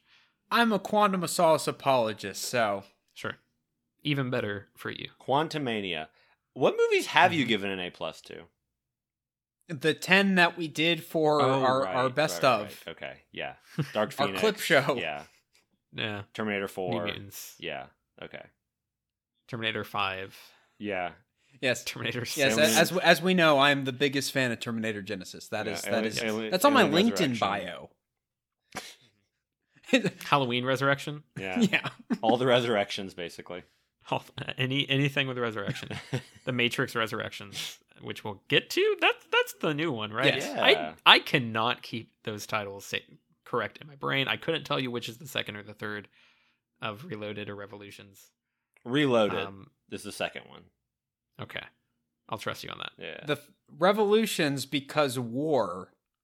Sure. Which has three letters, so it's the third movie. Ah. Good good mnemonic. Um, Look, Tyler, if you come up with enough brain tricks to get this working, you'll remember it somehow. that's true. That's true. Uh, Trinity definitely. Revolutions. this was a good movie that we talked about. I watched another good movie, which was Pride and Prejudice from 2005. Yes, you did. I oh my Uh, god. Okay, just real quick context for the audience. Uh, Tyler's wife posted about this that they were watching it, and I immediately started just like bombarding her with like all the things I love about the movie, and she her responses got shorter and shorter. Oh, it makes me so happy. Go. it is. It, It is on my HBO Max queue, so since I'm running through that, I will get to that soon. Yeah. Uh, no, it's really nice. Yeah. It it's got it's a really fascinating movie because it's got a cast that none of none of the cast has really gone on to like explode, but I recognize almost everybody Yeah. from things that I really like. It's got uh, oh, what is what is President Snow's actor's name? Uh, and or Donald Sutherland. Mr. Ben Donald Sutherland. There we go. I yeah. Um I don't remember names as we've established on this podcast. Uh it's got Donald Sutherland, it's got um obviously Keira Knightley. Uh Carey Mulligan Yeah. is uh one of Keira Knightley's sisters and she's just around. She she Uh, laughs so much. I'm worried about her in that movie. Like Yes, her face is yes. she's always about to faint. It feels like. But yeah. um I'm trying to remember there were a few other people like that yeah, Jena, like, Jena Malone is in there. She's Jena one Malone, that was the sisters. other Uh, Matthew Macfadyen, Uh, Brenda Blethyn. Um, so there's just like a lot of people who this clearly did not like jumpstart a career, but also it's kind of like oh now they they've done some stuff. Yeah, and, yeah, yeah. You know they have they have a filmography there. Um, but uh, no, it's really sweet. It's just like a good. I've I've never read Same. the book, um, Same. but seems like a you know a, a pretty loving adaptation that uh, I think Keira Knightley and Matthew Macfadyen uh, they are they are really really good in it uh, and and play off of each other really well. And it's just like a it's it's a sweet you know strong romantic movie. Roman romances I think don't get enough appreciation for how clean the storytelling. I think I may have like talked about Sweet Home Alabama before. I don't know if I've talked about it on this podcast, but I should have because I watched that uh, also with uh, my wife a, a while back, and it's just like the the beats and like the way you can get the right kind of emotion out of it. It's it's very straightforward and very clean, and it's like this is this is a very structurally sound story because we know exactly how we have to hit each beat. So yeah, good good movie. Yeah, I've I've I've talked about it. It's one of my favorite movies. I think it's so beautifully shot, and the music is fantastic, and everybody in it's great. Talulah Riley as the sad sister, I think, is so funny because Mhm. she's always like, "I think balls are really boring and lame." Oh, um, I I didn't even look up his name, but uh, Beckett from the Pirates of the Caribbean movies Oh, uh, is Mr. Collins. yeah, Tom And- Hollander. He's Yes, fantastic. Uh, Judi Dench is in there, of course. Yes, yes, yes. Yeah, it's just like wall to wall. Everyone in it's great. It it looks fantastic. It's so funny. Yeah, I, I, that's one of my favorite movies, easily. Alex, do you have a cavalcade of of things? No, not this time. And I guess that I was just in the mood for really long movies. Um, boy. I decided to try A Star Is Born from Hmm. 1954, Mm. the Huh. Judy Garland version. I have not seen either the uh, black and white one from the 30s or the Kris Kristofferson one from the 70s. Um, so really, it's just comparing the Judy Garland one with the Bradley Cooper Lady Gaga one. Um, very interesting how just kind of in 30 or 40 year cycles we kind of take this story and retell it it through a new lens and whatever was going on um, to make it more contemporary. Uh, I, I found all of that. Maybe I found the points of comparison more fascinating than the movie itself. Sure. Um, because I did feel like the movie was mostly just an excuse for Judy Garland to do like just a bunch of big dance numbers and like songs. Yeah. Um, because it is very much a musical, and I didn't really like the male character at all. Um, I do you think remember who? Do you know who it was? Was it like a, a big name? I think so. Let me look that up real quick. No, you, you keep talking. I'll look it up. I don't want to Um, check your thing. because I was also confused because it's Jackson Maine is Bradley Cooper's character, and it's Norman Maine in the '54 one, and I don't. I guess like a cool rock country star doesn't with the name of Norman doesn't quite work. So and- James James Mason Uh, for the listeners. yeah. James Mason. Uh, I thought it was uh, Dick Van Dyke. God, if only. George But. I think the movie doesn't do the best job of introducing his character. It doesn't like display his like it very much starts him off as he is a washed up drunk. Whereas the Mhm. Bradley Cooper one it starts with he's like he, he's very he's a skilled musician and we start off showing like okay, here's his talent, here is why he is famous. Um Yep. and we automatically feel the chemistry between him and Lady Gaga, and I'm like, okay, there's an attraction here, and he wants to help her, and I, I buy the romance. Didn't really buy it as much in the 54 one, and maybe that's just the sensibilities of the day. Um, Judy Garland is great, um, because Judy, Judy Garland is absolutely wonderful. Um, but I, I think particularly the way the main character is written, I didn't find him super likable, and oftentimes I was a little I didn't quite understand what his motivations were. If it was purely, I see talent in this girl and I'm going to make her famous, or if it's I am romantically attracted to her. yeah. And I, I was it, the movie wasn't communicating that all that well, and it was also three hours, and I feel like it it did not need it. There were there were several instances once Judy Garland's character because it follows the same trajectory roughly of the Bradley Cooper one. I won't get fully into spoilers, but she does become a star. Um and there are just several scenes of just like her shooting movies that are just excuses for her to do big numbers. Yeah. and that's it. There's no, we're not pushing story forward, which is okay. I don't always need that, but it felt like there were five different musical numbers. and I was like, oh my god. yeah, that's a very 50s musical thing. Yeah. Um, so lukewarm recommendation there. It's mostly just interesting to kind of look at it as a time capsule in comparison, because like I said, it is roughly the same story, just with wildly different sensibilities. So on Yeah. that level, I found it kind of fascinating. I haven't seen any of the Stars Are Born, so one day I will. The Star Wars are born. Ooh. Palpatine's alive again. And taking a young Jedi under his wing. But I keep drinking all of the hooch, and that's making me a bad emperor. And I'm also there. I'm Sam Elliott. The, the... Who are you? Sith Elliott. what? Darth Elliott? Can we get James Earl Jones and Ian McDiarmid to sing "Shallow"? In the shallow. shallow. but they're still like leaning their foreheads against each other real hard. Yes. yes. um, I I have a more than lukewarm recommendation. I watched a movie on also on HBO Max called Shiva Baby. Uh, that's Shiva spelled S H I V A, and then baby like the person. Mhm. And it is a story. Which person is that? Really, everyone at first, Like the people? like the people. Uh, it, it, it's uh, it's called Shiva Baby. It was made by Emma Seligman. I believe it's her feature debut, and it's about a young woman named Danielle. I think she's in college who goes to a Jewish funeral service, and whilst there has some awkward run-ins with her ex-girlfriend and also her sugar daddy. Uh, we've all been there, and it's it's a movie that.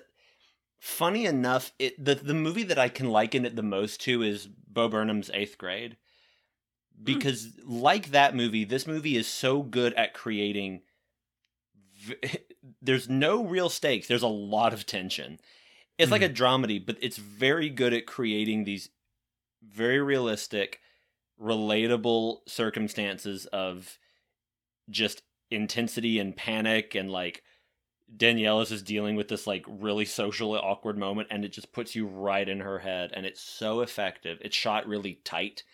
And there's a lot of really beautiful uh frames where like there's a conversation that like her mother is having with another mourner and they're just like going on and on and on and on and on and the camera's just like closing in on Danielle and you're just getting the sense of like oh, she cannot get away from this conversation.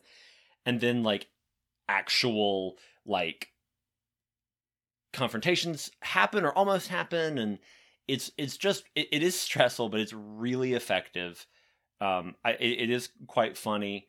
Uh there's not really a lot of like famous people in it. The only people i recognized were fred melamed who's a character actor and glee's dianna agron um who's actually quite good in it.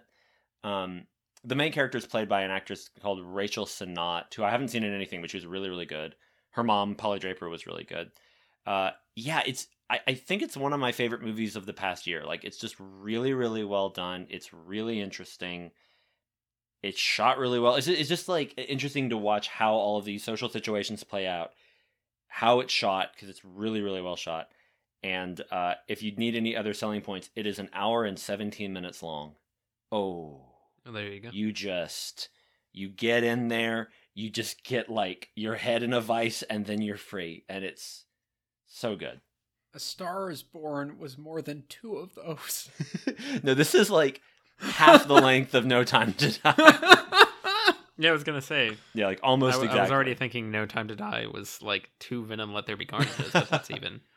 it's even- is literally two Shiva babies. But yeah, it's it's on HBO Max. I highly recommend it to everybody. It does open with it kind of like Bridesmaids. It opens with a fairly frank sex scene that's also kind of funny. Um, but after that, it's really just like, oh, this poor woman just like dealing with stuff that even if we have not been in her situations, we have surely had some kind Mhm. of even just the sense of like I am around my parents having a con uh, they're having a conversation about me and I want to get away from it. Um, it just it's really as specific as it is, it is kind of relatable. But I just found it really, really, really well made, and I liked it a lot. And it's called Shiva Baby. Well, there you go. There's a really Um, stressfully funny scene about people getting in a car.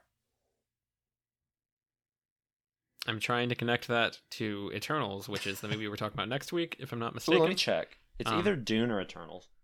Oh, is it Dune? It could be Dune. There are no cars in Dune. I will say It is Dune next week. ooh. Yeah. There we go. Get your still suits and keep an eye on that thermos because we're heading to Arrakis. Tyler, Road there's no trip. Richard Madden in Dune. You made me lie earlier. Oh, that's true. That's jerk. true. Guys, we I see now what. Okay. that's we got a we got a bunch of long movies. uh, we do. Um, if you want to hear us talk about those long movies, you can find us on herecomesequels.blogspot.com. You can find us on Twitter at ACT Sequels. Um, you can email us at herecomesequels at gmail.com. We're on Spotify and iTunes and anywhere where you get them podcast. Uh, we are close to two minutes or to two hours on this podcast, and if we cross two hours, then I can never return to my body. So we do have to wrap this up. Uh, I've been Tyler. I've been Britton. I've been Alex, and Ah! cut. but are they having a good night? They are.